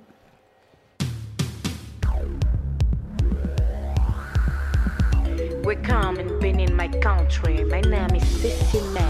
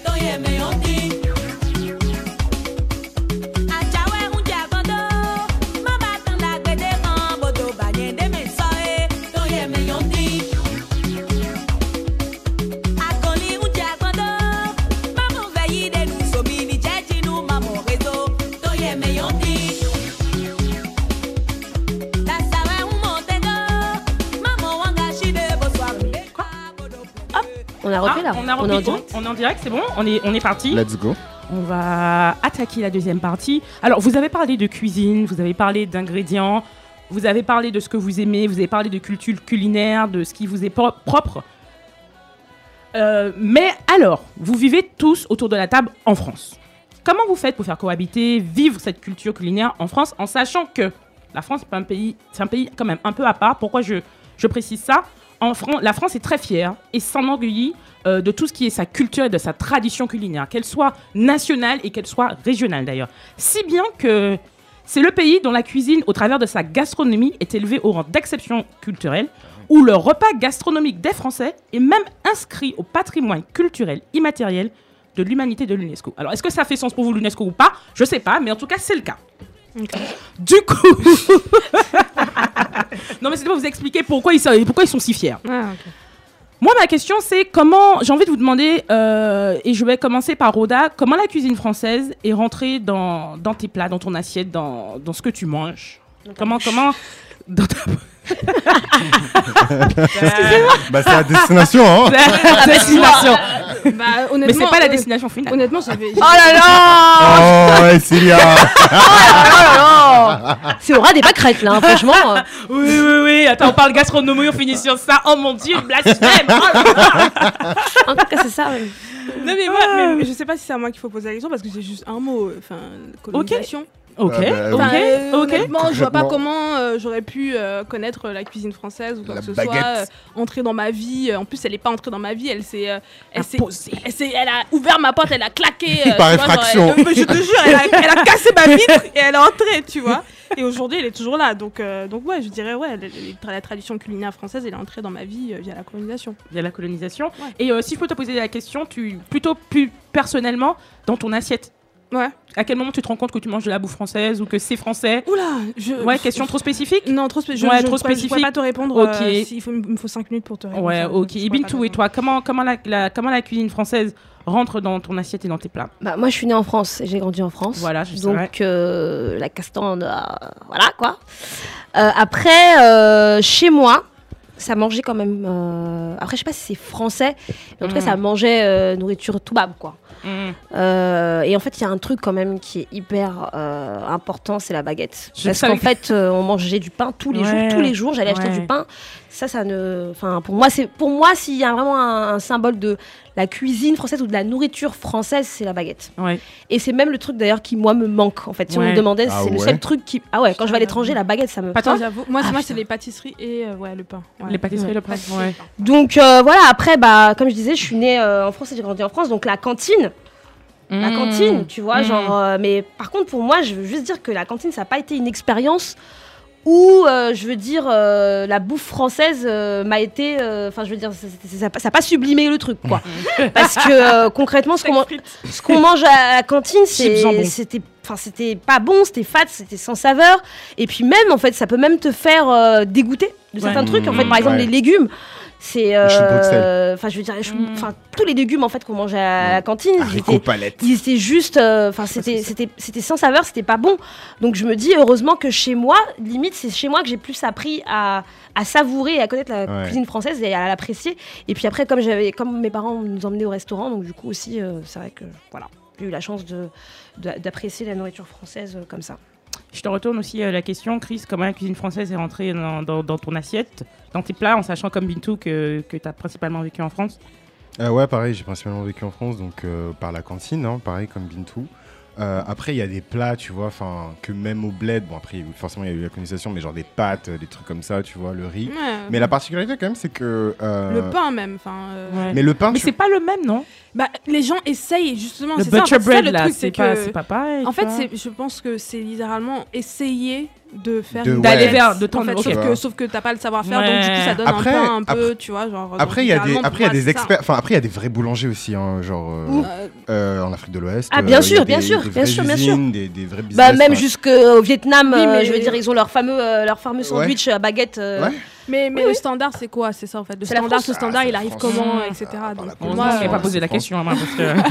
mais, euh, mais, euh, mais pour répondre à ta question, pour le coup, ma, ma mère, elle n'est pas fanatique de la cuisine française en fait. Mm. Et du coup, euh, j'ai jamais eu ce truc où ah oui, non mais tu devrais goûter ça parce que c'est vraiment bon, les machins, je sais pas quoi, les trucs bizarres. Enfin, tu vois, nous on a des tantes qui mangeaient des genre des bulots, des escargots, des machins, des trucs. Ces trucs qui font un peu flipper, genre ma mère, parce que c'est pas dans sa dans sa culture, enfin dans ce qu'elle mange, tu vois. Donc je mangeais beaucoup de nourriture de là-bas en fait, enfin de là-bas du, du Bénin. Euh, et plus largement d'Afrique de l'Ouest, tu vois, des plats sénégalais, et cetera.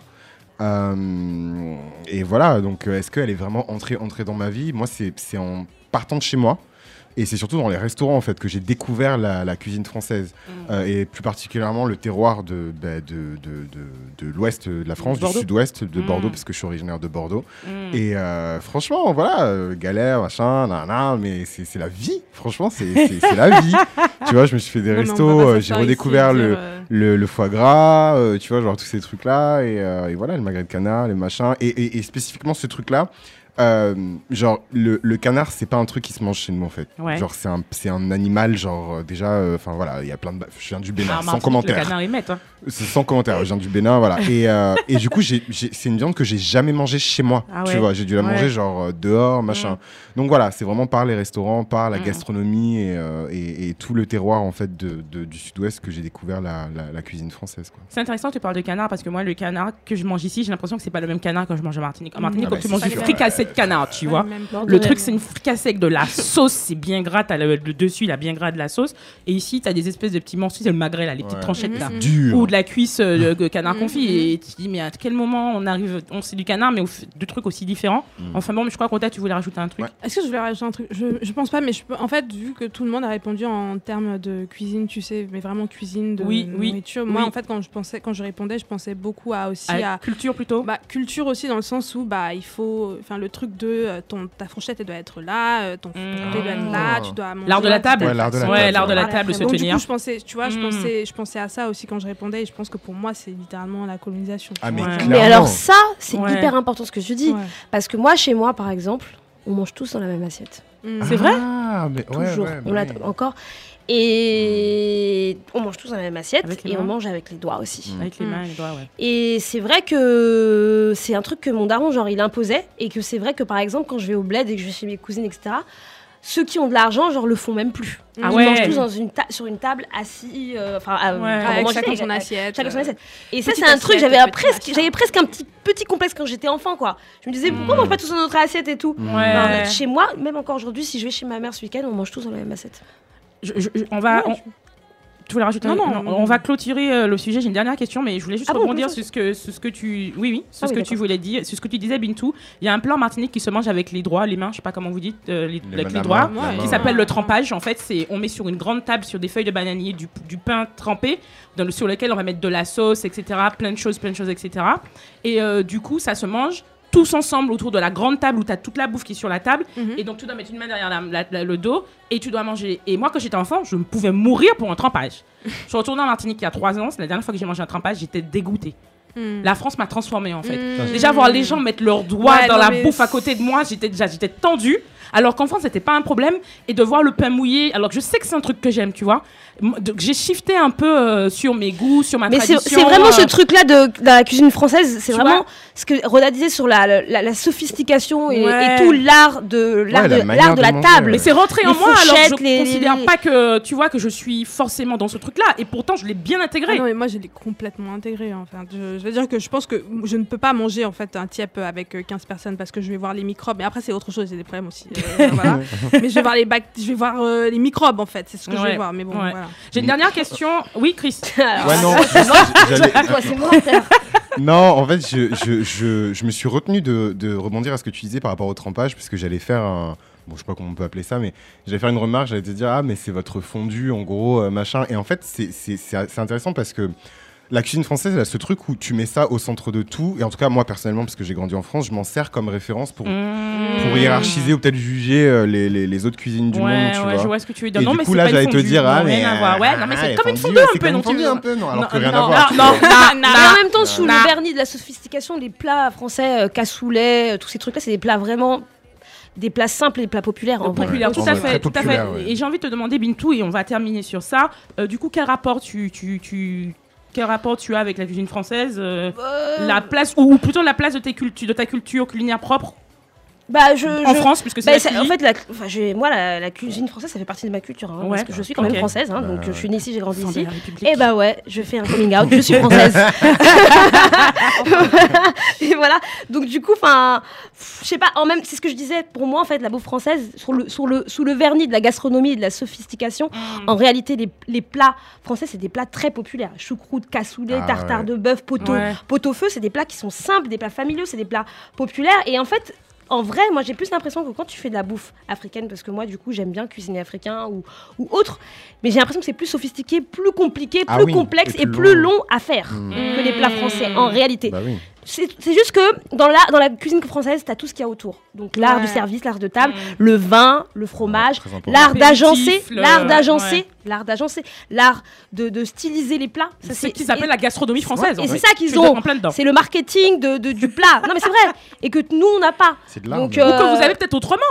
Être assis autour d'un, d'un c'est, pour moi c'est ouais, mais non, quand même, quand même. Franchement, pas besoin de l'avoir, ou pas besoin de l'avoir, tu vois. Et donc donc c'est c'est c'est ça qui fait que voilà. Mais en fait moi j'aime bien du coup enfin. Comme la cuisine française fait partie de ma culture aussi, bah, mais je mélange les deux en fait. Mais voilà. Pourquoi je dis comme, que, que, qu'on peut avoir aussi, chez nous, il y a le petit punch avant de manger, tu mmh. vois, il mmh. y a le petit punch avant de manger, à la fin tu bois un, un petit citronnelle, moi chez ma grand-mère, il y a quand même un rituel de, de choses qui arrivent au fur et à mesure, alors c'est pas pour comparer avec euh, mmh. la tradition française, culinaire, gastronomique, mmh. mais il y a des rituels, ouais, tu vois, il ouais. y a vraiment oui, mais des rituels. Partout en vrai, partout. C'est juste que ouais, c'est pas partout. Marketé et stylisé ouais, de la même voilà, façon. On est d'accord. Ouais, okay. Voilà. Je retourne la question à Chris.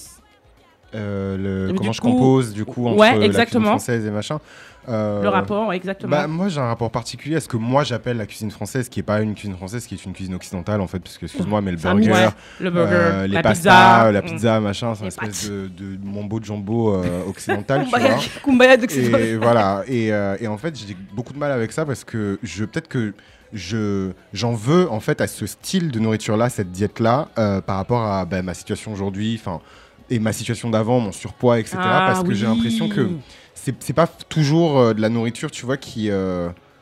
Enfin, euh, comment expliquer, en fait j'ai, j'ai du mal. Ouais, qui... voilà, qui est saine et qui peut te permettre sur le long terme, tu vois, genre d'avoir cette diète et de, d'être mais bien, quoi. Bonne. C'est des trucs, au bout d'un moment, tu vois, tu, trop de gluten, tu vas avoir des problèmes, trop de machin, tu vas avoir des problèmes, trop de blé trop de et de féculents, tu vois, tu vas avoir des problèmes. Et je dis pas ça pour juger la manière dont les gens mangent, tu vois, mais je trouve quand même que dans la cuisine, en tout cas, de, que ma mère, elle a euh, du, du, au Bénin, tu vois, il y a beaucoup plus de, de, de, de légumes, de choses simples et tout. On mange pas du tout, genre, autant de viande, tu vois, que, mmh, que, bien sûr. Que, qu'ici. C'est un aspect important, non, ça c'est un autre sujet carrément. Tu hein, vois, la question de notre consommation de la viande, et cetera. Mais voilà, c'est pour dire que euh, c'est comme ça que je compose. Et euh, moi, du coup, pour répondre ça, euh, je, je pense que moi, je sais pas du coup si je répondais de la même façon que vous, parce que je vais surtout penser à, à la place de ma culture euh, culinaire euh, en France. Donc en rapport à euh, la culture française et peut-être aussi la cuisine française. Et euh, en fait, moi, j'ai pensé à plus de à des choses qui sont beaucoup plus liées à comment est-ce que aujourd'hui euh, je peux me faire à manger. En fait, euh, si ma la, la place de ma culture, bah, il faut que je puisse me trouver des ingrédients pour pouvoir qu'elle, pour qu'elle existe. Bah, ouais, et ouais. quand tu vis en France, par exemple, euh, quand hein. tu vis ah, pas parce que je vivais dans le onzième à une époque. Et franchement, dans le onzième, je pouvais mmh. passer des mois sans acheter mmh. des plantains. Tu mmh. vois ce que je veux dire mmh. ou pas. Là, j'habite dans le quatre-vingt-douze, euh, à d- moins de dix minutes chez moi. Il y a un petit truc. Euh, d'ailleurs, merci euh, l'Asie du Sud. Parce que grave, vous faites quelque ouais. chose euh, très, très très important qui capitalise euh, ouais. pour le quatre-vingts. Non mais c'est, c'est important parce que du coup eux en fait ils ont c'est vraiment tout quoi. Aussi. Ils ont non seulement des choses d'Asie du Sud, ils ont euh, l'Afrique. Après, ça, ils, ça pousse chez eux hein, euh, ces trucs là. Et ils mangent des plantains ouais, bah aussi. Ouais, bah en fait mon gombo euh, je l'achète ouais. là à côté, c'est, ah, à, c'est à moins de cinq minutes, enfin moins de dix minutes chez moi, et cetera. Tu vois, donc il y a la question des ingrédients, de trouver des ingrédients et de comment ça peut être difficile aussi de faire exister sa culture parce que tu habites dans un endroit clairement, particulier où t'as pas de clairement, marché euh, marché où t'as pas de, de, de, d'épicerie africaine, tu exotique. Vois. Et euh... non mais c'est hyper important ça. C'est pour ça que Château Rouge, c'est important. Et, ouais. et aussi en même temps, tu vois, il y a aussi toute la question de devoir se conformer à une certaine bienséance. Bah en même temps, t'en parles. Enfin, je pense que c'est toi qui en parles. C'est, c'est moi qui en ai parlé. Ouais, c'est, toi en, c'est toi qui en parlais. Ce truc de, euh, bah, tu t'es censé te tenir d'une certaine, certaine façon quand tu vas au restaurant, t'es censé manger d'une certaine façon. Mm. Euh, pour moi, euh, mettre les mains, tu, les trucs, tu vois, ouais. genre euh, des fois tu vas au restaurant, tu vois les gens en train de manger des burgers avec euh, du coup, un couteau et une fourchette. C'est oh, comment que je vois ce bordel. Par contre, euh, quand même, Euh, mais tu vois, toute cette question-là et tout le, tout le jument aussi qu'il peut y avoir au travail, tu vois, la question Grave. du travail, quand tu ramènes en fait ta nourriture euh, et avec plein d'épices euh, que, tu vas récha- que tu vas réchauffer, que, que tu vas ouvres le micro-ondes et qui va sentir. Quand tu ouvres le micro-ondes et que tu vas sentir et que t'as tout le monde qui dit ah, ah, ah. Ah, ben bah, ça sent bon, dis ah, donc. Bah, euh, ah, mais bah, du coup, c'est. Comment. Il y a beaucoup d'épices. Hein. Ah, bah, c'est ah, fort. Hein. Tu vois, donc, il y a cette question et je pense que, en ah, fait, non, quand tu parles euh... de la, la place de la culture culinaire, il y a forcément la question de la discrimination qui arrive aussi, tu vois. Ça veut dire qu'il y a littéralement des gens à qui on refuse des logements parce qu'on sait que c'est des Africains qui vont faire à manger et que ça va changer. Le bruit et l'odeur de Chirac, et cetera. Le bruit et l'odeur. Donc, donc, je pensais, donc je pensais à ça. Euh, et, mais juste pour terminer et pour euh, terminer sur une note euh, entre guillemets positive, je tiens à remercier vraiment les quartiers noirs de Paris parce qu'ils font quelque chose d'incroyable et d'important. Château Rouge, où tu, où tu trouves toute une concentration en fait de, de, de restaurants africains, tu vois. Mmh. Parce qu'on parle, on a, on a fait, on a fait un, un épisode sur les safe spaces, mais je, je dis pas que c'est des safe spaces machin, mais enfin, si tu veux manger, que tu veux te retrouver avec des gens qui vont manger comme toi et qui vont comprendre pourquoi tu vas manger comme ça, d'une certaine façon. Ouais. Mmh. Bah, tu vas dans des restaurants africains, euh, tu vas, et cetera, et cetera. Et, euh, ah, et du coup, et, et tout ça et pour... Et je, je voulais juste terminer sur un truc aussi, enfin, la question de ce truc-là. Et c'est, je me rappelle, il y avait, il y a eu un article qui était sorti, qui a rien à voir, qui était sorti sur les cheveux crépus, on en a parlé, je pense, rapidement, une meuf qui disait, mmh, ouais, elle veut, que, elle veut que, ouais, les Jacques Dessange puissent puisse, coiffer, et cetera. Coiffer là-bas. Mmh. Et tu vois, et que, il peut y avoir aussi ce même truc de, oui, moi, j'ai envie de pouvoir trouver ma nourriture un peu partout, euh, j'ai ouais. besoin de, tu vois, ouais. et cetera. Mmh. Et je pense que c'est important de dire qu'on n'a pas besoin forcément d'intégrer en fait euh, ces cultures culinaires là dans une dans culture mainstream, euh, mainstream pour que euh, parce que des fois en fait quand tu l'intègres dans la culture mainstream elle peut se perdre, ah bah, mais ils vont ruiner ça même, tu vois. Ouais. Donc moi, je pense que c'est tout ce qui touche ils le ruinent. Ils vont faire des alocos avec de l'huile d'olive, vous allez voir. Donc c'est important de dire que voilà, ces, ces restaurants là, ces, ces espaces là, ils font un taf quoi. Merci. Ok, merci Bintou. Cool. Non, non, c'est, c'est ok. Pas, ok, même je vous remercie beaucoup. C'était très très intéressant. On attaque tout de suite le sujet deux. On va écouter avant ça Miriam Makeba, Malcolm. Everybody seems to be preaching revolution, yeah. Though no one ever seems to show appreciation uh-uh. to that man over there who brought about a new generation.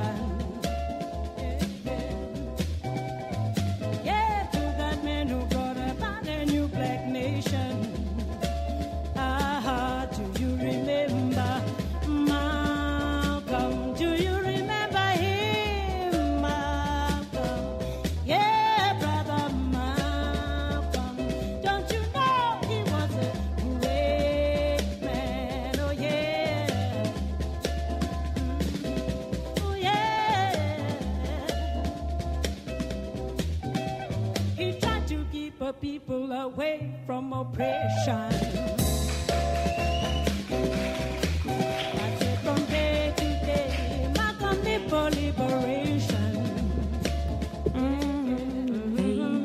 J'ose même pas dire le, le, le titre du sujet deux. J'ose pas le dire. Pourquoi, pourquoi? Non mais pourquoi? Pourquoi? Non mais c'est rien. Non, je rigole, je rigole. Ils sont partout, là. Ils sont partout. La semaine dernière. La semaine dernière, j'ai eu la chance de voir l'exposition Radical Reading Room. Où je exactement re... si Et je remercie Rhoda pour ça. Je le remercie pour, pour être ma ga... ma... mon TripAdvisor ouais. quand je vais aux États-Unis. Euh, donc, euh, j'ai vu l'exposition Radical Reading Room au studio Muséum d'Harlem à New York City. Et euh, dans le cadre de cette exposition, le musée a invité plus de quarante artistes et écrivains à partager leurs propres œuvres et celles de ceux qu'ils admirent. Moi, je suis allée et j'ai littéralement été subjuguée, transformée à la lecture d'un texte de Brandon Drew Holmes, qui est un artiste, poète, écrivain afro-américain. Et ce texte s'appelle « Pour ceux qui ne croient pas en la violence ». Mais du coup, mmh. j'y crois. yes. En fait, la salle de lecture célèbre ces créateurs donc euh, afrodescendants qui contribuent à la culture contemporaine et qui remettent en question les structures de production de savoir colonisés. Du coup, ça m'a beaucoup chamboulé, euh, c- cette expo et cette lecture. Et ça, ça s'appelait comment, cette expo? Cette expo, je t'ai dit, c'est, c'est le Radical Reading Room. Ah, ouais, okay, voilà. Okay. Et j'avais envie d'amener cette salle, cette Radical Reading Room, euh, ou peut-être le... pas Reading. Il faut peut-être traduire pour ceux qui... À la salle des lectures radicales. Ouais, ouais, ouais. Des lectures ouais. radicales. Ouais. Donc, j'avais envie d'amener cette salle euh, dans l'émission, car je suis curieuse de savoir ce que vous, là, les pimentiers autour de la table, vous aurez à me faire découvrir de Radical. Mmh. Alors, moi, je dis... Alors, on dit, de, on dit de radical ce qui est à l'origine, à la racine, à l'essence d'une chose. On dit de radical aussi une action décisive sur les causes profondes d'un phénomène. En d'autres termes, par radical, j'entends ce que vous, autour de la table, ce qui vous a fait shifter, ce qui vous a fait changer, ce qui a transformé de façon décisive et brutale votre vision du monde, alors de tous les points de vue, qu'ils soient par exemple social, politique ou culturel. Avant cela, avant que vous me donniez, que vous me donniez ce que vous auriez mis dans cette radical room là que moi j'ai, que, que, qui m'a, qui m'a, vous voyez encore, je suis encore toute, euh, toute submergée par tout ce que j'ai vu. Bref, j'ai envie de vous poser une petite question, vite fait, bien fait. On va commencer euh, par Bintou parce que c'est Bintou. Ah, euh, Bintou, tu es prête ou pas? Ouais, je suis prête. Ouais, hein. T'es prête? Ok. Alors, est-ce que tu peux, euh, est-ce que, est-ce que Bintou, est-ce que tu es radicale? Et explique-moi pourquoi. Euh, pff, non. Ah bon? Enfin, moi, je, je, ne me, je, ne me, je ne me considère pas comme euh, radicale. Radicale, ok. Et en même temps, euh, bah non, c'est bon, j'ai répondu. Ok, ouais, et pourquoi? Parce que oui, et pourquoi? Bah parce que... Qu'est-ce qui fait que tu te bah, considères pas radicale? Parce que si je prends la, la définition de ce que c'est que radical, la définition, et en même temps, qu'est-ce que les gens mettent dans ce mot-là, Euh, bah, en fait, euh, ce qu'il faut savoir, c'est que, bon, déjà, euh, en France, euh, on, on, oppose, euh, on oppose le terme de radical à, très facilement. Hein. Bon, en ce moment, c'est vrai que c'est, c'est plutôt avec islam qu'on, qu'on le, qu'on le, qu'on le, qu'on le, qu'on le met, l'associe, hein, ouais. qu'on l'associe. Hein. Euh, mais sinon, c'est un terme quand même qui a une histoire, tu vois, euh, le, le mot radical, une histoire qui, qui est constitutive de l'histoire euh, européenne, euh, politique européenne du dix-neuvième siècle. C'est un héritage de la Révolution française aussi. Euh, et en fait, c'est, c'était un mot Qui, était, qui existait pour, pour distinguer les révolutionnaires, en fait. Mmh. En gros, il euh, y avait ceux qui voulaient renverser euh, le système féodal, à l'époque de la Révolution française, mmh. euh, et il y avait ceux qui voulaient le réformer, et cetera. Enfin, c'est pas à l'époque de la Révolution, c'est après, en fait. En vrai, puisqu'on est déjà dans le système bourgeois capitaliste. Donc, il y a ceux qui voulaient détruire le système capitaliste, et il y a ceux qui voulaient le réformer. Et en fait, ceux qui voulaient réformer le système, c'était les radicaux. Mmh. Donc, je ne suis pas une radicale. Ok. Et Chris, est-ce que tu es ah, radicale? Ceux qui voulaient réformer, c'était les radicaux. Ah ouais. Et Chris, est-ce que tu es, est-ce que tu es radicale? Ben, en fait, j'ai envie. Je, je sais pas répondre à cette question parce que pour moi, euh, moi, je, je me penche plus sur l'adjectif radical que le terme radical, mmh. puisque je connais pas toute l'histoire politique qu'il y a derrière le mot radical. Mmh. Euh, donc, l'adjectif radical, c'est quelque chose d'essentiel, de fondamental. Euh, et je, je le prends plus dans ce sens-là en fait quand on parle de, de, de, de radicalité. J'ai, je connais pas la radical room parce que je suis pas allé à Harlem, euh, New York, New York, Brooklyn, Harlem, State of America, voilà. euh, mais, euh, mais en fait, je me dis quand même bon, c'est des artistes américains, donc est-ce que eux ils prennent le, le, l'histoire politique que nous on donne au mot radical ici euh, quand ils parlent de, de radical room. Donc moi j'ai plus pris voilà le, le côté fondamental et je me Je je peux pas répondre à cette question parce que je pense que je, on est tous le radical de quelqu'un en fait. Mmh. Tu vois, quand on parle de, de quand on prend radical dans le sens essentiel, fondamental par rapport à quelque chose, parce que mmh. tu peux pas juste être essentiel, fondamental dans le vide. On est tous euh, radical pour quelqu'un, tu vois. Mmh. Moi je pense que je suis radical pour plein de gens, tu vois. Je je dans la manière dont je mais parle. Mais toi-même tu te considères comme radical. Mais moi je me considère pas comme radical, mmh. tu vois. Ok ok ok c'est clair. Et Roda? Euh, moi, du coup, pour répondre, c'est, je pense que c'est, je voulais dire euh, ça dépend pourquoi. D'accord. Ça dépend pourquoi. Après, je pense que... Euh, après, moi, quand je pense à radical, on a eu cette discussion. Hein, moi, je pense à politiquement, tu vois. Est-ce ouais. que je suis radicale? Est-ce qu'au niveau de mes idées, euh, euh, je m'inscris dans une euh, certaine radicalité? euh, bah, En fait, moi, je dirais non, parce que je pense que euh, même si je peux lire euh, des choses qui, sont, qui peuvent être considérées comme radicales, je... au niveau personnel ou même au niveau est-ce que je m'organise, est-ce que je, je suis act- tu vois, act- est-ce que je fais, est-ce que je mets en place des actions, est-ce que je milite, est-ce que je fais partie d'un d'un, d'un parti politique, tu vois, est-ce que je suis, est-ce que j'adhère à un parti politique? C'est la, la réponse est non, tu vois, et je pense que euh, c'est pour ça en fait que je dirais que je, je ne suis pas radicale aujourd'hui. C'est ce que moi je dirais. Euh, maintenant, euh, je pense que je, je rejoins un peu Chris sur la question de, euh, je rejoins aussi, je rejoins un peu Chris sur la question de la de Est-ce qu'on est, on est toujours le radical de quelqu'un? Mais bon, je pense que chacun a des standards qui sont assez... Euh, tout le monde a des standards qui sont assez différents, qui sont... Euh, voilà. Et donc, du coup, parce que les standards sont différents et parce que euh, chaque personne euh, a euh, son environnement, et cetera, c'est, c'est, c'est, c'est, c'est, c'est qu'on appelle ça ses références, on peut paraître radical pour quelqu'un, euh, quelqu'un d'autre, même ouais, si, clair. effectivement, pour nous, on ne l'est pas, tu vois. Mmh. Mais en tout cas, pour revenir un peu à ce truc de, d'inspirer, en fait, à la, moi, personnellement, j'aspire à l'être l'être, en fait, politiquement. Okay. Ah. J'aspire à être radicale politiquement. Euh, parce que, pour moi, en fait, euh, c'est, c'est, c'est drôle ce que tu disais, tu vois, ouais. par, par rapport à... que les radicaux, à l'époque, ils voulaient réformer, en mm. fait, alors qu'aujourd'hui... Euh, selon, enfin, je vais expliquer pourquoi. Définition, ouais, je veux bien que tu ouais. expliques. Et euh, en fait, non mais pourquoi tu Non non, vas-y, non mais vas-y. Je veux bien que tu parce que du coup moi je savais pas du tout, tu vois. Mmh. Mais aujourd'hui en tout cas radicaux, ça veut dire euh, renverser le système en fait. Mmh. C'est pas réformer. Réformer, ce sont les libé- ce sont les gens qu'on considère comme des liberals, des libéraux en fait, des, des démocrates. Donc euh, les radicaux. Euh, en tout cas dans ce que j'ai pu mmh. lire, et on, on en parlera plus tard, mmh. c'est des personnes qui veulent renverser le système. Mmh. C'est pour ça en fait que j'ai choisi d'ailleurs Malcolm de, de Miriam Makeba, parce que c'est ça qu'on vient d'écouter.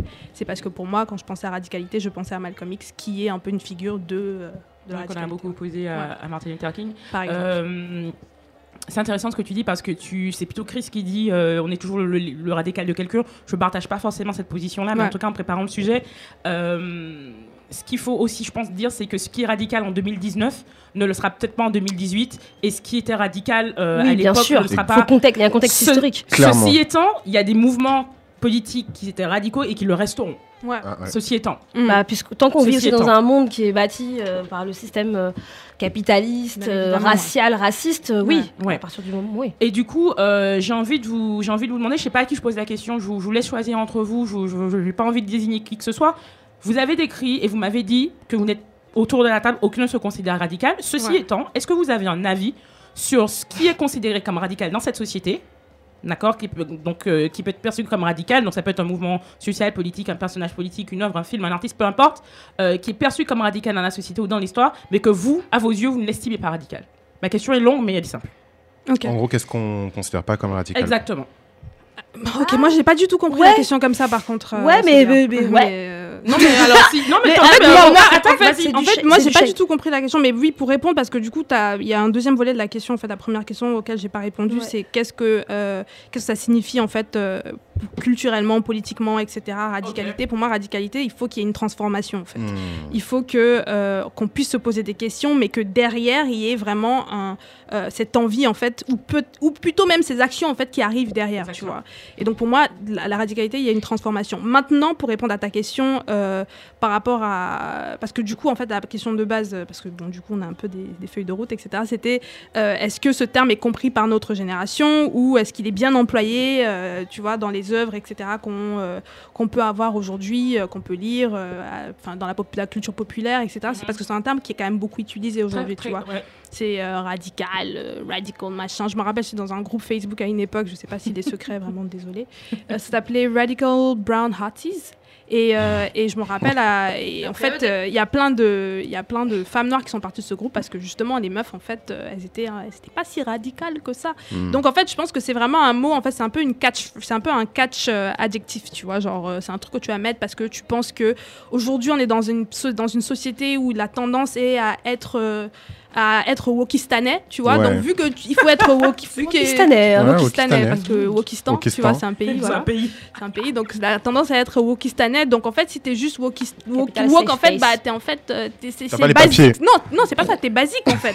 Donc être radical, c'est être wokistanais plus, plus, ouais, plus, plus, et plus, plus, plus l'action, tu vois, plus la volonté de réformer complètement. Mmh. Exactement. Donc moi en fait, moi j'ai, j'ai plus l'impression aujourd'hui, en tout cas, que euh, radical, en tout cas, quand quand c'est utilisé en France en particulier, c'est très négatif. Mmh. Euh, tu l'as dit, Bintou, euh, c'est lié à l'islam et je pense en fait à un livre que j'ai conseillé dans le der- la dernière émission qui s'appelle donc euh, euh, Back to Black, Retelling Black Radicalism mmh. for the twenty-first century. En fait, ouais. c'est retour euh, au noir, euh, euh, parler du radicalisme noir euh, pour le vingt et unième siècle, pour euh, traduire, donc de Kennedy Andrews.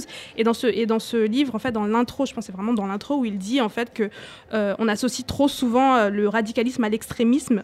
Euh, parce qu'on confond euh, à tort ce qui est radical et ce qui est violent en fait. Voilà. Mmh. Donc en fait aujourd'hui quand on va dire radical, on va souvent euh, penser à ce qui est violent en fait, tu vois. Et en même temps comme Céla disait au début, pourquoi pas ? Oui, pourquoi pas effectivement, non, si c'est... effectivement, pourquoi pas, tu vois. Mais aujourd'hui, on va un peu dismiss, enfin mépriser en fait les, on va, enfin pas, mm-hmm. c'est pas, c'est pas dismiss, c'est, c'est, c'est, oublier, voilà, on va, on va oublier que la radicalité, c'est pas juste en fait la Quelqu'un violence, de... ouais. c'est que c'est une, ça peut être une méthode pour accéder à quelque chose, mais la radicalité, en tout cas, c'est, faut qu'il y ait une, une, en tout cas, une envie de réformer le système, quoi, tu vois. Ouais. Et juste pour ajouter un truc. quand euh, Bell Hooks ou enfin, évidemment, voilà, merci. Quand Bell Hooks se dit euh, féministe radicale, en fait, c'est bien parce qu'elle sait qu'il existe un autre féminisme, en fait, euh, euh, qu'elle n'est pas, tu vois, quand il y a du féminisme libéral, et cetera. Donc en mm. fait, dire radical aujourd'hui, ça a du sens, tu vois, ça a mm. du sens et ça devrait reprendre le sens que ça avait à la base, tu vois. Mm. Le féminisme radical, le féminisme libéral, le féminisme euh, pop aujourd'hui, et cetera. Il y a des choses, il y a des différences, il y a des différences fondamentales et il faut comprendre qu'elles existent et euh, voilà, redonner un peu le sens aux mots. Alors, il faut juste que je l'explique quand même pour nos auditeurs. Alors, à la base, on a une feuille de route et j'avais posé la question, j'étais, j'étais entre deux eaux mmh. et j'avais posé la question et Roda a répondu à la question, en fait, est-ce que le terme radical est bien compris, bien utilisé? Et ta réponse, merci Roda. Mmh. Euh, donc, du coup, Bintou, euh, je te laisse prendre la parole euh, sur les deux questions et tu choisis de répondre sur celle que, que tu as envie. C'était quoi, du coup? Non, mais enfin, moi, les... moi, moi j'ai posé, moi, en fait, Roda a répondu, est-ce que c'est bien utilisé? Mais moi, je peux te demander aussi, qu'est-ce que je considère qui est perçu comme radical et qui ne l'est pas? Donc ça veut dire que finalement, qui est pas bien compris, pas bien utilisé au final. Oui, en fait, en fait, pour revenir sur ce que je disais au début, en fait, là où moi je dis que le terme de radical, euh, mm. pour moi, en fait, c'est vraiment, c'est pas transformer, en fait, c'est pas mm. transformer la société, c'est la renverser et la changer. Et donc pour moi, en fait, le vrai terme qu'il faudrait utiliser, c'est révolutionnaire. Après, je pense que le terme de révolutionnaire, il a été galvaudé, et c'est pour ça que les gens ne l'utilisent pas. Mais pour moi, et quand je regarde l'histoire du, du mot radical, et cetera. Après, c'est peut-être Dans un point de vue, d'un point de vue français aussi, je sais pas, parce que le terme de radical en, aux États-Unis, peut-être que c'est pas la même, euh, c'est pas la même, euh, c'est sûr, ça n'a pas, pas le même, euh, voilà. Mm-hmm. Comme le terme de libéral en France, voilà, ça veut pas dire pas, euh, libéral, pas ça veut pas dire démocratique en France. Quand mm. tu dis libéral, c'est genre vraiment Libé- en fait, libéral, c'est c'est un peu euh, conciliant, quoi. Parce que li- li- li- en li- France, le libéral, tu... en fait, c'est c'est le c'est qu'on appelle ça le centre, en fait, en France. Ah, par exemple, bah, un, non, peu, non, c'est un peu, un peu, non, le France, en France, un peu, le centre euh, bon. vers la gauche. Ok, bah alors dans ce cas-là, pour moi, en tout cas en France, dans la politique française, libéral, c'est le mec qui est genre euh, qui est genre euh, libé- qui est genre vraiment genre capitaliste, ouais, genre ouais, à la mort. C'est, c'est lié à l'économie. Ouais, mais parce que, tu, parce que tu exact. vois, par exemple, aux États-Unis, quand on parle de, d'un, d'un, d'un Barack Obama qui est démocrate, oui. euh, qui est, on va on dire, dire des fois libéral, tu vois, ouais. mais le mec, euh, c'est un capitaliste aussi, tu vois. Mm. Donc, euh, du coup, en France, tu es obligé d'aller, tu peux pas aller vers la gauche, en fait. C'est mm. pas la gauche, en fait. Il y a la gauche libérale en France. Oui, oui, mais euh, c'est plus vers le centre, c'est centre-gauche, quoi, tu vois. Ok, bon, Bintou, je te laisse. Ok, ok. Centre avec une tendance vers la gauche, tu vois. On est devenus les grandes gueules. Bah, alors moi j'ai, j'ai, pas, j'ai pensé à un personnage euh, politique historique qu'on a tendance à voir comme radical euh, et que moi personnellement je ne trouve pas que moi je ne trouve pas radical. Je sais que ça fera pas plaisir, mais Lumumba par exemple, mmh. ou même euh, ou même euh, euh, Nelson Mandela, mmh. qu'on considère comme euh, radical. Alors je pense qu'après il faut voir, pour Nelson Mandela il a une longue ouais, faut... histoire, donc il faut voir sur sa longue histoire. Mmh. Ouais. Mais en tous les cas, le Mandela euh, dont on parle et qu'on glorifie aujourd'hui en deux mille dix-neuf, pour moi, je suis vraiment désolée, mais il n'est pas radical, tu vois, mmh. et, et, et encore moins révolutionnaire. Et Lumumba aussi, bah, parce que je, je me dis toujours, bah, un mec qui, euh, dans les années soixante, va chercher l'aide de l'ONU euh, en pleine guerre froide euh, pour contrer les États-Unis et la Belgique, enfin, excuse-moi, mais enfin... Je comprends pourquoi il a fini comme ça, en fait, tu vois. Bon, voilà. Et, euh, et du coup, je pense que j'avais pas très bien compris la question, mais moi, en tout cas, j'ai, j'ai, j'ai cité quelques... Enfin, j'ai donné des exemples non, mais c'est très bien. Que je trouvais radicaux, qui était pour moi du coup radical ou révolutionnaire. Mm-hmm. Donc euh, tout, tout, tout, tout les, toute l'œuvre de Cheikh Anta Diop, mm. euh, ah, qui ouais. est pour moi révolutionnaire, qui a été révolutionnaire dans, alors, l'histoire, ouais. dans l'histoire de l'historiographie et la façon dont il a changé hein, le, point de vue. le point de vue et le paradigme. Et Malcolm X aussi, euh, qui, qui mais, pour mais si moi, veux, la figure mais si tu veux, justement, euh, on va écouter un son après que Chris a répondu et tu vas peut-être pouvoir développer c- cet aspect-là euh, sur, sur, sur ça. Voilà. Chris Euh, non, mais parce que du coup, non, parce non, c'est vrai qu'on a, a, switché, mal, on a switché la switché. question, mais, non, mais euh... parce que Bintou, pour le coup, elle répond déjà, donc on, si tu veux bien, Bintou, on va ouais. peut-être euh, répondre à ça en deuxième ah, axe. Pardon. Non, non, pas de problème. Euh, du coup. Du coup, est-ce que tu penses que c'est, moi, tu, tu peux, est-ce que tu penses que c'est bien compris, bien utilisé, et, et peut-être que ça l'est pas, et donc du coup, il y a des personnes qu'on considère radicales qui ne le sont pas? Bah, encore une fois, pour moi, euh, quand on parle de radicalité ou même quand on utilise l'adjectif radical, on peut pas que parler de l'aspect politique en fait, parce que c'est tellement valise que genre les gens ils mettent tout et n'importe quoi dedans et au final c'est confusant et les gens ont peur d'être radicaux. Tu vois, pour moi être radical, c'est c'est, c'est être drastique en fait. C'est c'est y a, pour moi il y a même quelque chose d'efficace en fait dans le fait d'être radical. Mais du euh, coup, t'a, toi t'arrives plutôt sur des considérations qui sont individuelles. C'est ça. Parce oui, que clairement. C'est ah ça. Oui. Parce que du oui, coup, moi, moi, en fait, quand je disais radicalement politique, enfin, quand je parlais ouais, de oui, radicalisme, collective, je suis dans ouais. un truc, dans un mouvement, en fait. Et ouais. en fait, je ne parle pas de radicalité, je parle de radicalisme. Avec ouais, un de radicalisation. Isme, ouais, voilà. Ok. Oui. Mais en tout cas, on, enfin, si on parle de radicalisation. Non, parce radicalisme, c'est pas la même chose. Radicalisation qui dit ça. On est tranquille. Le sujet, c'est F I C S, mais tranquille. F I C S Z. Mais donc voilà, je trouve que, enfin, par rapport au traitement qui est fait, enfin, en tout cas, du côté radical par les jeunes générations, blablabla, machin. Euh, je trouve bien que... compris, bien utilisé. Ouais, bien utilisé, non. Euh, parce que, encore une fois, c'est, c'est très confus et je pense que les gens n'ont pas forcément toujours euh, en, en tête ce qu'est euh, le, le radicalisme. Je, du coup, je sais même plus quel terme utiliser, mais en tout cas, le fait d'être radical. Mmh. Euh, et c'est peut-être ce qui fait qu'on on tourne un peu en rond et qu'on se retrouve avec... Euh, Des, des, des, pas des personnalités génériques, mais enfin des, des gens qui n'osent peut-être pas euh, autant que d'autres être eux-mêmes en fait. Et pour moi, être radical, c'est d'abord être, euh, c'est, c'est d'abord être soi-même. Ok, on passe à la deuxième partie du sujet tout de suite après euh, le titre Tonton d'América de Tiken Jah Fakoly.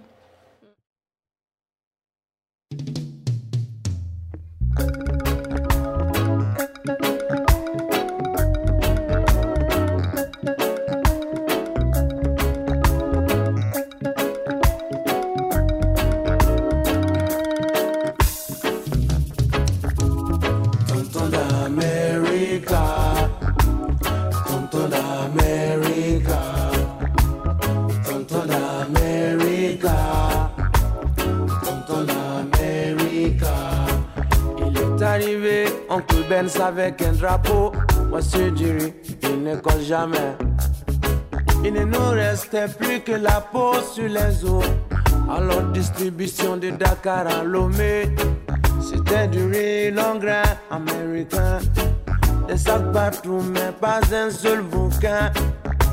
Les hommes ont dit puisque c'est dans les colis qu'on trouve à manger, nous on reste au lit. Nous a donné la recette du bonheur.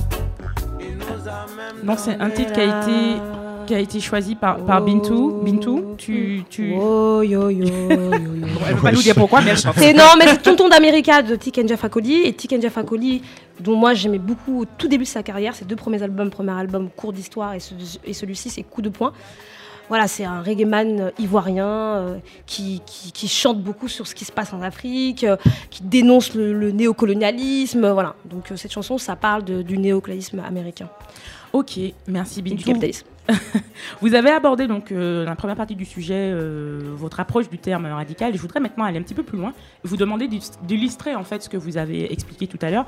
Euh, la question est-ce que vous êtes euh, Est-ce que vous êtes radicaux euh, plus précisément, je vais demander à Roda, je vais commencer par Roda, je vais demander est-ce qu'il existe euh, des œuvres littéraires, musicales, des articles, des bouquins, productions culturelles qui t'a fait shifter, changer, qui t'a transformé euh, radicalement, violemment, qui a changé ta vision du monde et ton point de vue sur le monde. Euh, alors, ouais, donc du coup, juste pour reprendre du coup ce qu'on disait sur radic- mmh, radical, et cetera. Moi, recontextualiser coup, je, je recontextualise à, à mon niveau. Euh, je pense que moi, je parle de, de mouvement en fait. Je parle de mouvement, je parle de radical avec un isme. Euh, et aussi, je pense que tu sais, tu parlais de révolutionnaire et tu disais que tu faisais une différence entre ça. Et je pense qu'en fait, dans les politiques, donc, enfin, euh, si tu es politiquement radical, la révolution en fait fait partie de ces politiques radicales en fait. Je dis ça parce que je viens de lire. Je, je, je conseille de lire le livre en fait euh, vingt-et-unième, euh, celui que j'ai, j'ai, que j'ai conseillé en fait, qui, euh, qui vraiment en fait juste remet vraiment le, le, le comment la radicale dans son dans son contexte en fait, en montrant euh, qu'il y a plusieurs choses qui ont été considérées comme radicales. Il parle même du terme révolution pendant longtemps, euh, il en parle très longtemps et euh, en expliquant qu'il y a plein de choses qui sont considérées comme révolutionnaires qui ne le sont pas. Mm-hmm. Euh, oui, c'est pour ça que j'ai dit que le terme est galvaudé aussi quand j'ai. Exactement, tu vois. Donc, euh, mais pour juste pour revenir sur euh, ce truc euh, des les premières choses radicales, et je pense que là du coup pour répondre à ta question, je vais vraiment juste me baser sur euh, selon enfin selon moi et comment je me comment je me situe en fait à, au moment donné où je tombe sur ces choses-là en fait. Et euh, donc moi j'ai trois trois choses que je que je mentionnerai. Donc la première, euh, quand j'étais quand j'ai commencé à genre à être un peu consciente, à lire des choses, et cetera. Euh, je suis tombée, je me rappelle en deux mille entre deux mille douze circa deux mille douze deux mille treize sur Tumblr sur un site qui s'appelle euh, Gradient Lair. C'est un blog en fait d'une meuf qui s'appelle Trudy. Je, je, on connaît pas son, son nom en fait de famille. Je pense qu'elle veut pas euh, qu'on le, qu'on le sache. Elle veut pas de fichesse. Et pour moi, en fait, cette meuf, c'est vraiment la meuf qui a complètement euh, vulgarisé plein de euh, théories euh, féministes noires dans, les années, dans ces années-là, en fait. C'est-à-dire que son blog, c'est vraiment un blog qui était hyper suivi à l'époque sur Tumblr, euh, que les articles étaient hyper retweetés. Je pense que c'est sur ce blog-là que j'ai lu euh, Misogyne Noire pour la première fois, que j'ai lu, mm. j'ai vu Bell Hooks, et c'était tellement référencée, en fait. À chaque fois, elle te renvoyait vers un truc. À chaque fois, elle te renvoyait vers un truc. Et elle a pu vulgariser vraiment tout ce savoir-là en faisant des critiques, en fait, de la pop culture. Donc, hyper intéressant dans les années, dans ces années-là. Moi, je trouve, quand je suis tombée dessus, en tout cas, pour moi, je considérais son blog comme étant radical, tu vois. Maintenant, effectivement, euh, après, je pense que son blog a été vraiment une, une, euh, une introduction et que derrière, non, quand tu as une départ, introduction, ouais. bah, en fait, tu vas chercher plus. En tout cas, moi, j'ai eu cette, ce, ce, cette démarche de me dire, OK, bon, voilà ce qu'elle me donne, qu'est-ce qui m'intéresse, qu'est-ce que j'ai envie de lire, et cetera. Et euh, au fil de recherche, donc, euh, parce que j'ai commencé à lire beaucoup de, de, de, de, de, ça, de, de livres féministes, euh, je, je, j'aurais pu citer euh, Women, Race and, and, and Class de, de Angela Davis, Angela qui Davis. était euh, mm. hyper fondateur. Mais en fait, pour moi, ce livre-là, pour moi, je ne le considère pas comme radical parce que je pense que ce livre, c'est, je le considère pas comme radical parce que je pense que c'est un livre où, euh, que tu prends si tu veux avoir les faits. Si tu veux savoir pourquoi aujourd'hui il y a un féminisme, no- un féminisme noir qui existe, tu prends mm-hmm. ce livre et elle t'explique par A plus B pourquoi, en fait, mm-hmm. tu vois, en prenant historiquement ce qui s'est passé, et cetera, et cetera. Mm-hmm. En prenant des... c'est, c'est très bien, c'est très bien amené, mais pour moi c'est pas radical. Elle t'invite pas à euh, aller, à aller euh, dans l'action. Mm. Tu vois, donc du coup pour moi c'est pas ça. Donc moi je suis tombée sur un livre en fait qui s'appelle Stokely Speaks. Et euh, en fait, c'est un, c'est un recueil de... Euh, en fait, c'est Stokely Speaks, donc uh, From Black Power to Pan-Africanism, de Kwame Touré, donc, qui est euh, Carmichael Stokely, euh, qui était euh, un des dirigeants du S N C C, qui est donc le Student Non-Violent euh, Coordinating Committee, euh, dans les années soixante. Donc, c'est un, c'est un leader aussi des, euh, des droits civiques. Et c'est le mec qui a coin, qui a créé un peu le, le, la, l'expression Black Power. Et donc, je suis tombée sur son livre... Et le mari de... Ah, il, était, il, il était, a été marié, il est, avec il a été marié à, à, ouais, à Miriam Makeba, à, à, à Miriam Makeba, qu'on a écouté au début de l'émission. Effectivement. Et donc ce mec-là, je me rappelle être tombée sur son livre et, euh, et plus particulièrement un discours qui s'appelle donc, Les dialectes de la libération, euh, prononcé donc, à Londres en dix-neuf cent soixante-sept. Et je me rappelle, mais vraiment s'il y a une partie dont je me rappelle vraiment, tu vois, quand je, quand, quand je lisais le truc, et bien après, de la tête, et surtout ce qui est mémoire. Important, c'est qu'à l'époque, je lisais pas du tout comme je lisais aujourd'hui. Aujourd'hui, je lis à, en, en faisant énormément de notes, c'est-à-dire que je, je surligne ouais. tout mon truc est surligné. À l'époque, ouais. je lisais, euh, tu... je lisais, quoi, ouais. tu vois. Donc, euh, et je me rappelle ces parties-là, je m'en rappelais, tu vois. Ouais. Et, et euh, en fait, il y a une partie dans le même, dans ce discours-là, où il parle de euh, donc des dialectes de la libération, et il parle de, de du, d'un article sur lequel il est tombé où on parle de de euh, donc de l'Angleterre qui donne l'indépendance à des euh, à des pays euh, caribéens. Voilà. C'était en gros c'est, c'est, c'est le principe. Parce qu'en fait, important de le dire, Stokely, il est euh, trinidadien en fait mm-hmm. à la base. Et donc, euh, il en parle et il dit, mais c'est très drôle parce qu'on euh, parle de, de, de, de puissance économique européenne qui donne des indépendances en fait, euh, aux pays alors que les hommes sont nés libres. En fait. Il dit, les hommes sont nés libres et euh, tu n'as pas à me donner mon indépendance. Ce que tu fais, c'est que tu arrêtes de m'opprimer. Il n'y a ouais. pas d'indépendance que ouais. tu me donnes en fait. Et que la, la notion d'indépendance, c'est une notion qui est vraiment paternaliste parce qu'on considère qu'à un moment donné, on te dit, oui, en fait, maintenant, il est capable de se débrouiller tout seul, donc je le laisse. Je suis arrivée mmh. parce que je voulais l'aider en fait, tu vois. Mmh. Et l'indépendance, comme quand tu as dix-huit ans et que tu pars de chez tes parents, mmh. tu vois, c'est un peu, euh, oui, bon, maintenant, on va le laisser voler de ses propres ailes. Sauf que le principe, c'est que tu es venu dans mon pays, tu m'as euh, asservi, tu, as, tu m'as colonisé, et cetera. Tu m'opprimes.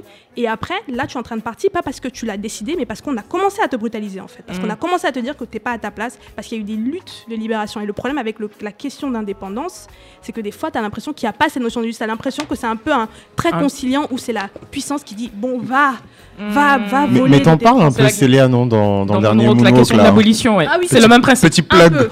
Un peu, tu vois. Et donc, je, je me rappelle avoir lu ça et m'être dit, mais putain de merde, tu vois, mais vraiment. Mm. Et, euh, et est-ce que je peux terminer du coup sur un truc ? Je vais terminer sur un... Non, je vais pas terminer. Ouais, non, mais non, vas-y, non, non, non, non, vas-y, vas-y. Ah, on est coupé, décalé. Non, mais je te jure, on me dit, euh, on me dit ah, accélère. Donc, je bah. réponds. Je vais essayer d'être rapide. Euh, du coup, euh, quelle est l'œuvre pour moi, qu'elle soit littéraire, euh, politique oui, ou musicale, vas-y. Qui, qui, m'a, qui m'a choquée. Non, qui m'a pas choquée, mais bon, qui m'a marquée. Euh, et que j'estime être radicale ou révolutionnaire aussi dans ma propre façon de, du coup, d'envisager, d'analyser la société. Ou, mm-hmm. voilà. Alors, je voulais dire au début euh, le manifeste du Parti communiste de Karl Marx. Parce que, non, mais sincèrement, parce que c'est vraiment, un, c'est vraiment quelque chose qui m'a chamboulée et qui, en fait, toute ma façon aujourd'hui de concevoir, de comprendre, d'analyser le monde, c'est parti de cette lecture, ouais, en fait. Pouvoir, mais genre vraiment, mais ouais. genre... Euh, enfin, je, je, c'est comme si je venais de renaître, en fait, tu vois. Genre, mmh, voilà. Mais du coup, je vais pas parler de ça parce que, bon, je vais parler de... Quand j'ai commencé à faire des études d'histoire, parce que moi, j'ai fait des études d'histoire, euh, on a... En France, donc, on travaillait sur, on étudiait l'histoire de la Révolution française, et cetera. Et puis, il y a une part de l'histoire de la Révolution française qui est l'histoire de, de Saint-Domingue, donc euh, ancien Haïti, euh, voilà. Et donc, euh, et on, on lisait les textes, et cetera. Euh, l'histoire de la Révolution, et on avait lu euh, la Constitution. Ah oui. Impériale de dix-neuf cent six de Dessalines. Donc, euh, juste pour expliquer, donc l'indépendance d'Haïti quand même a été proclamée le premier janvier dix-huit cent quatre. Donc, vous le savez, hein, en, en écoutant Piment, on en a assez euh, parlé.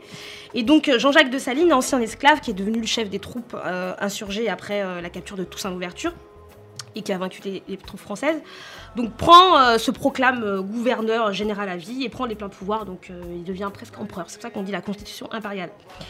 Et donc, euh, le quinze février suivant, donc euh, dix-huit cent quatre, euh, il, euh, il promulgue euh, la Constitution. Euh, pardon, j'ai dit le, le février, c'est le vingt mai dix-huit cent cinq. Alors, je vais vous lire un extrait euh, de cette Constitution. euh, nous, bah, bah, bah, bah, bah, bah, pétions, nan, nan, euh, tant en notre nom particulier qu'en celui du peuple d'Haïti, qui nous a légalement constitué les organes fidèles et, et interprètes de sa volonté, en présence de l'être suprême, devant qui les mortels sont égaux et qui n'a répandu tant d'espèces de créatures différentes sur la surface du globe qu'aux fins de manifester sa gloire et sa puissance pour la diversité de ses œuvres, en face de la nature entière, dont nous avons été si injustement et depuis si longtemps considérés comme les enfants réprouvés, déclarons que la teneur de la présente Constitution est l'expression libre, spontanée et invariable de nos cœurs et de la volonté générale de nos constituants. La soumettons à la sanction de Sa Majesté l'Empereur Jacques Dessalines, notre libérateur, pour un... Article premier. Le peuple habitant l'île, ci-devant appelé Saint-Domingue, convient ici de se former en état libre, souverain et indépendant de toute autre puissance de l'univers sous, la, sous le nom d'Empire d'Haïti. Article deux. L'esclavage est à jamais aboli. Article trois. Les citoyens haïtiens sont frères entre eux. L'égalité aux yeux de la loi est incontestablement reconnue et il ne peut exister d'autres D'autres titres, avantages ou privilèges que ceux qui résultent nécessairement de la considération en récompense des services rendus à la liberté. Article quatre. La loi est une pour tous, soit qu'elle punisse, soit qu'elle protège. Ouais, hein. Article neuf. Nul n'est digne d'être haïtien s'il n'est bon père, bon fils, bon époux et surtout bon soldat. Article dix. La faculté n'est point accordée aux pères et mères de déshériter leurs enfants. Article onze. Tout citoyen doit posséder un art mécanique. Article douze. Aucun blanc, quelle que soit sa nation, ne mettra le pied sur ce territoire à titre de maître ou de propriétaire et ne pourra, à l'avenir, y acquérir aucune propriété. Voilà, moi, j'ai, moi je, j'avais vingt ans et quand j'ai lu ça, franchement, j'étais genre, j'ai dit « Ah ouais, d'accord, ok, violent. » Ok, ok, ouais, je, ça m'avait fait le même effet quand j'ai lu la première fois aussi. Et enfin, on termine par Chris. Euh, bah, écoute, moi dans ma Radical Room il y a beaucoup d'éléments euh, d'internet en fait, enfin, genre des fois euh, des biographies mm-hmm. de, de, de grandes personnes, même mm. de penseurs, de poètes, etc. Enfin, le simple fait d'étudier leur vie très rapidement, c'est, ça m'a radicalisé entre guillemets, et quand je dis radicalisé c'est vraiment euh, ça m'a aidé à être un peu plus moi, à me questionner, etc. euh, si je devais citer une œuvre du coup qui m'a vraiment bouleversé, où il y a eu un shift en fait euh, particulier, Euh, bah, c'est euh, un roman euh, qui a été écrit par une euh, japonaise qui s'appelle Jun Maeda, et euh, en fait euh, il parle d'une bande d'adolescents qui meurent dans des circonstances euh, effroyables, et en fait ils souffrent tellement qu'ils finissent par se suicider. Donc le suicide dans la religion chrétienne c'est condamné, etc. Enfin, si tu te suicides tu peux pas être sauvé, euh, t'es condamné à, à, au purgatoire, etc. Et donc en fait on suit les péripéties de ces adolescents au purgatoire, et en fait ils souffrent tellement que euh, tu... enfin ils souffrent tellement et ils remettent en cause l'autorité de, de Dieu. Et moi à l'époque, enfin, je sais pas, je devais avoir euh, quinze seize ans. C'était un truc de fou, en fait, pour moi, genre d'imaginer déjà de remettre en cause l'autorité de Dieu et même d'être tenté par l'athéisme, en fait. Et je me souviens que je, juste après ça... Ouais, mais non, mais non, mais parce que, enfin, forcément, il y a, y a une athée, il y a une athée autour de la table, mais, euh, mais pour moi, en fait, c'est, c'est un truc de fou. C'est pour ça que je disais, on est toujours le radical de quelqu'un, et radical, enfin, je garde quand même la, le, le point de vue individuel parce que je, je, voilà. Euh, mais c'est intéressant, cette table-là, elle a créé un shift en fait, comme un moussin de shift. Ah, mais clairement, en fait, je suis entré dans une espèce de crise mystique où euh, je croyais plus, j'étais athée. Et, euh, et voilà, et euh, donc c'est ce qui m'a euh, radicalisé, euh, entre autres. Euh, et après, évidemment, il y a des discours aussi, donc en dehors des, des, des, des chaînes, et cetera. Euh, des discours de penseurs, de poètes, euh, de pop stars. Nicki Minaj. Voilà, et les mixtapes de Nicki Minaj. Voilà. Ok, ok, ok. Bon, je vous remercie beaucoup euh, pour ce sujet qui, j'espère, euh, va être bien compris. Euh, on a dit qu'on ne part pas sans, sans vous donner la dose de Cube Magie parce qu'on est parti pour trois mois, nous. Hein. Piment, on est absent pendant trois mois. Donc, euh, du coup, on va vous donner la grosse Bye. dose de Cube Magie euh, dans vos valises. Et pour ceux qui ont la chance de partir en vacances, et puis pour ceux qui restent, ben, ils pourront euh, passer euh, ce petit, euh, cet été avec de bonnes choses pour les accompagner. Alors, du coup, ce qu'on fait, c'est qu'on écoute le jingle et puis on y va. Magie tablette, pour le goût, il n'y a pas plus grand. Magie et moi, le secret du bonheur. Alors, qu'est-ce que vous proposez à, à nos auditeurs d'am, d'amener dans leur valise pour, euh, pour, pour les vacances, pour l'été euh, qu'est-ce, que, qu'est-ce qu'ils amènent avec eux euh, en Roda? Non, je ne suis pas prête. Je, Qui est prêt? Bon, alors, on va faire plus simple. Qui peut me dire ce que les, nos auditeurs peuvent amener dans, dans leur valise? Bah, je peux commencer. Hein. Bien sûr. Euh, alors, euh, du coup, dans l'ordre, euh, un truc qui n'est pas super funky, machin, mais super intéressant et qui, je pense, mérite lecture, c'est le dernier manière euh, de voir euh, du monde diplomatique. Donc, c'est, je ne sais pas si c'est un, une extension du monde diplomatique ou quoi, mais en tout cas, le, le thème, c'est la France-Afrique. Ah ouais, je l'ai acheté. Et euh, je ne l'ai pas fini. Je suis en train de le lire. D'ailleurs, techniquement, il n'est pas pour moi, il est pour Célia. Mais, euh, mais je suis en train de le lire et tout, et, euh, et c'est excellent. Enfin, il y a tous les gros dossier euh, d'Areva en passant par euh, euh, Elf, enfin euh, toutes les exactions en fait euh, des politiciens, des, des, des hommes d'affaires. Ouais, euh, on sait ça. On voilà, sait. Leur sphère d'influence, mais vraiment détricoté, tu vois, genre tous les réseaux et enfin euh, mm. c'est, c'est vraiment bien fait quoi. Enfin mm-hmm. tu sens la touche. En tout cas, il y a beaucoup de chiffres.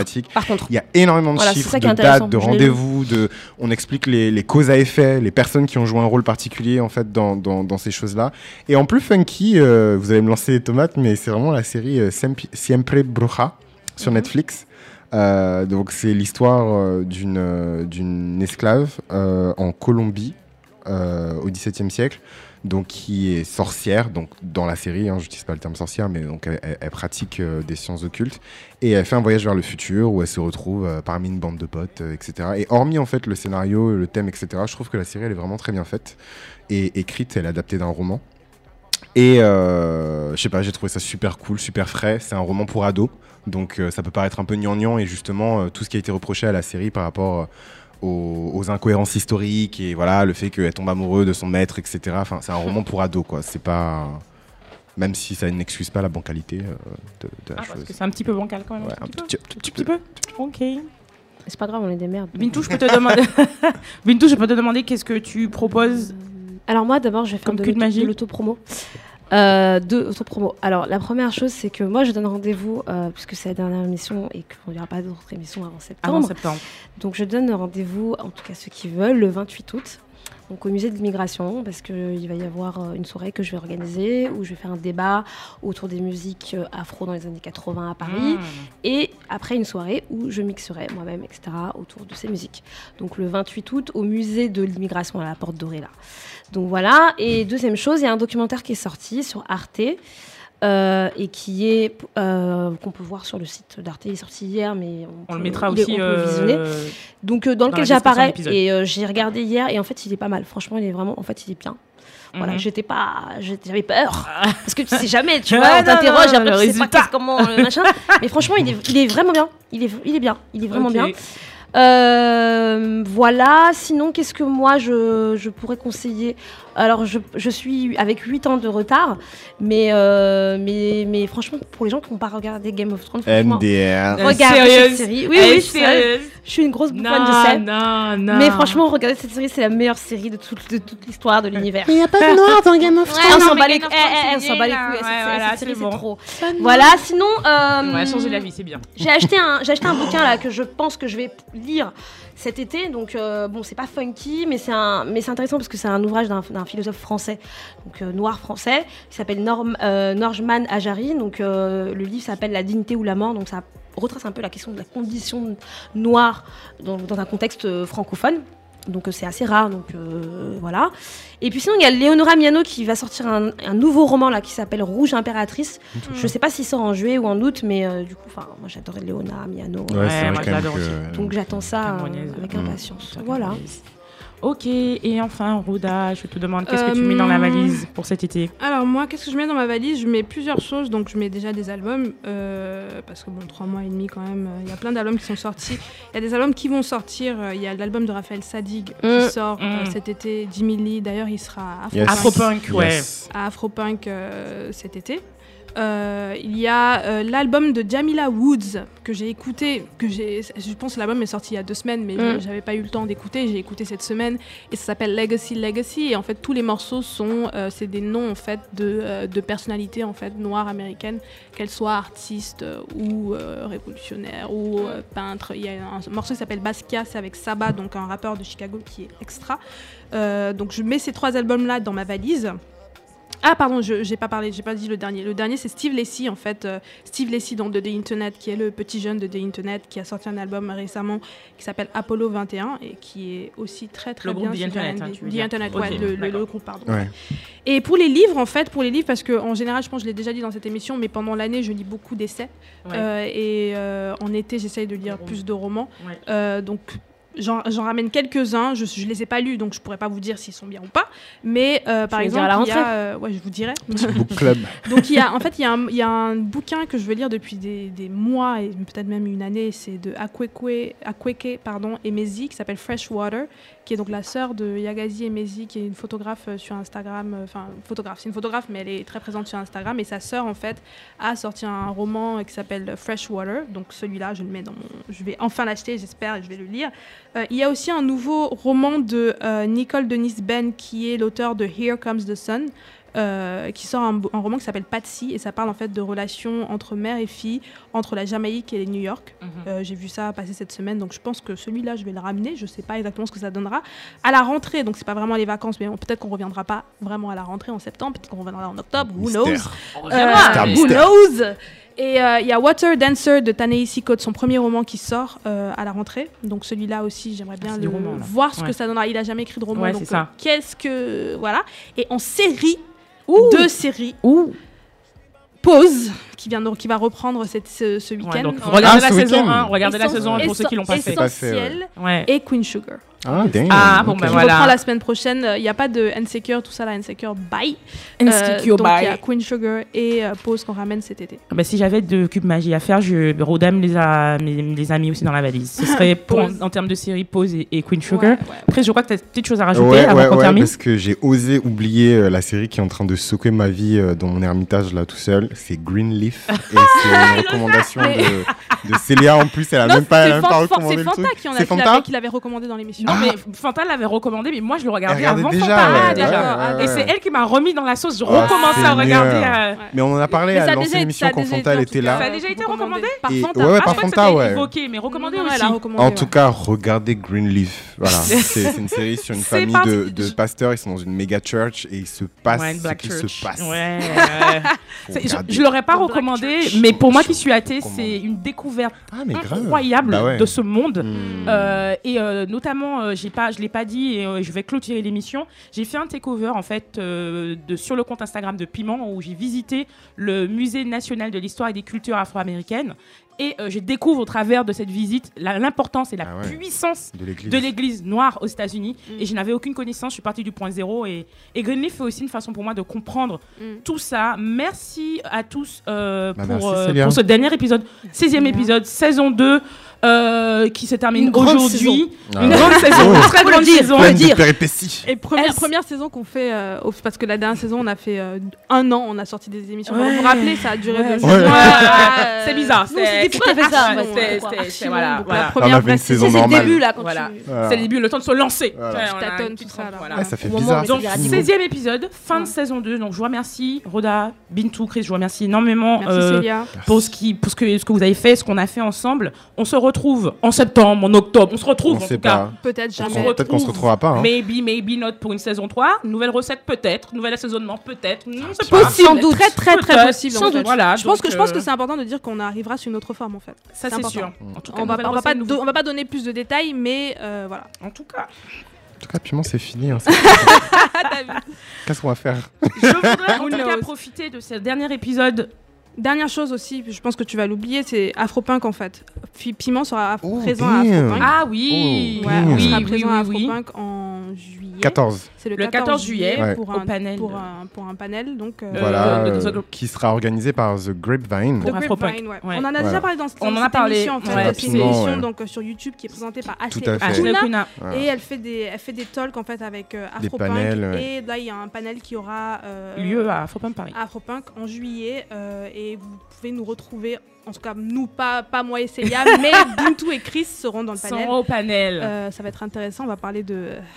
Ah, je sais pas si on peut le dire. Ah. Oh. Mais je sais si, ça, ça a été dit, dit sur Twitter. Ah, ça a été ah, dit sur Twitter. Let's go. Ah, ok. Let's go. Ça on va parler de rapport de, entre noirs et arabes. Arabes en France. Et arabes en France. Et maghrébins en France. Voilà. Voilà. Merci, Roda, euh, de, de dire ça parce que je ne l'aurais pas dit. Alors, je voulais profiter de cette dernière émission pour euh, remercier toutes les personnes qui nous ont accompagnés au cours de cette saison. Donc, ah, ouais. deux big up particuliers pour Maël et Marty. Ah, ouais. yeah. yeah. Shout out. Shout out à Maël Shout et Marty out. qui Merci. sont là, là avec nous, qui nous aident et qui travaillent. Non, c'est vraiment et... top. Et, et Bala et Fanta aussi qui ont participé ouais, ouais, à Dieu Passion. Ouais, ouais, ouais. Et maintenant fini. Divine aussi qui, qui ouais. nous écoute. Bon, ben hey, voilà. Divine, vous avez anticipé ma liste, mais, mais alors Fanta, Bala, Divine, Maël, Marty. Marty. Et je voudrais aussi remercier nos invités Sharon, Keisha, Julien, Divine, Paul-Arthur, Stéphie qui ont fait des interventions ou des chroniques. Évidemment, tous les Didier qui Zola viennent, aussi. Qui, ouais, et Zola, Zola. pardon, ouais. que j'ai oublié. Tous les D J qui nous ont suivis, Maya, Tichassi, Noss, Ebony, Gaillance, Jeunio, Moïcha treize, Canu, D J Mixmac, j'en ai peut-être oublié, donc si, si ouais. j'ai essayé de faire la pas, liste et voilà. En tout cas, vous pouvez, c'est terminé, mais vous pouvez... Jeunio. Jeunio. Ouais. Vous pouvez nous retrouver avec tous les Cubes Magie, mais vous pouvez écouter, réécouter les émissions euh, sur Apple Podcasts, sur Spotify et sur SoundCloud. Vous pouvez nous retrouver également sur les réseaux sociaux, Twitter, Facebook et Instagram, Piment avec quatre i. Comme d'habitude, vous nous laissez des euh, commentaires, des notes bien épicées. Vous pouvez laisser des commentaires sur Apple Podcasts et sur SoundCloud.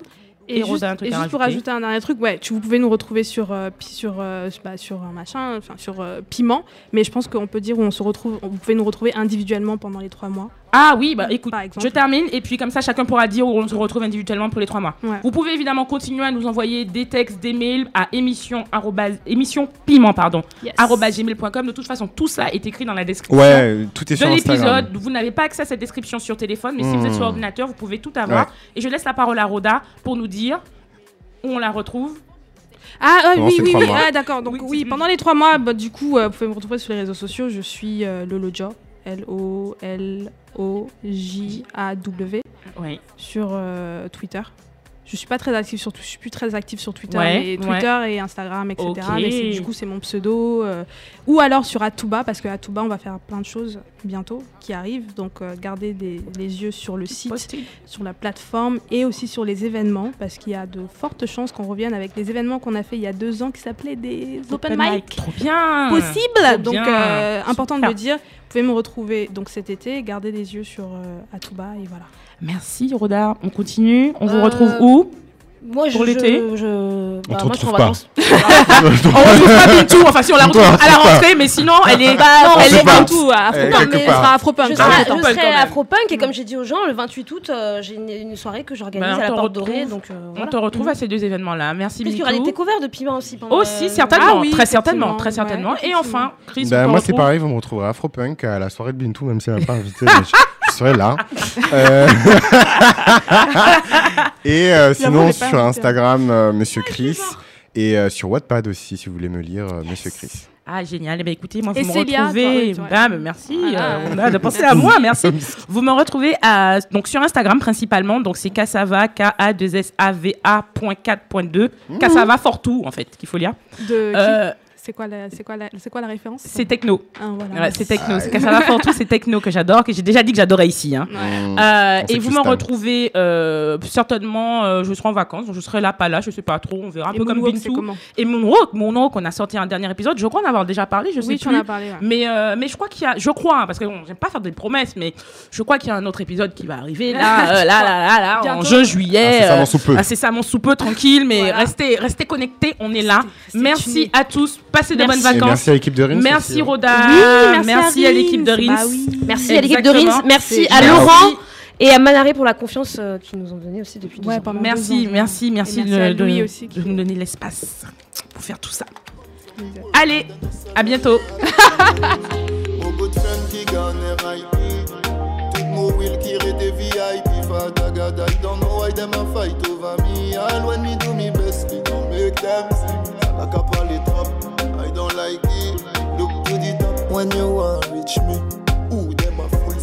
That teach me, just remember, you go in nasty. You cannot wait on no one. People don't know their business. Si tu pas catch us in them, so enemy can pray. Rinse.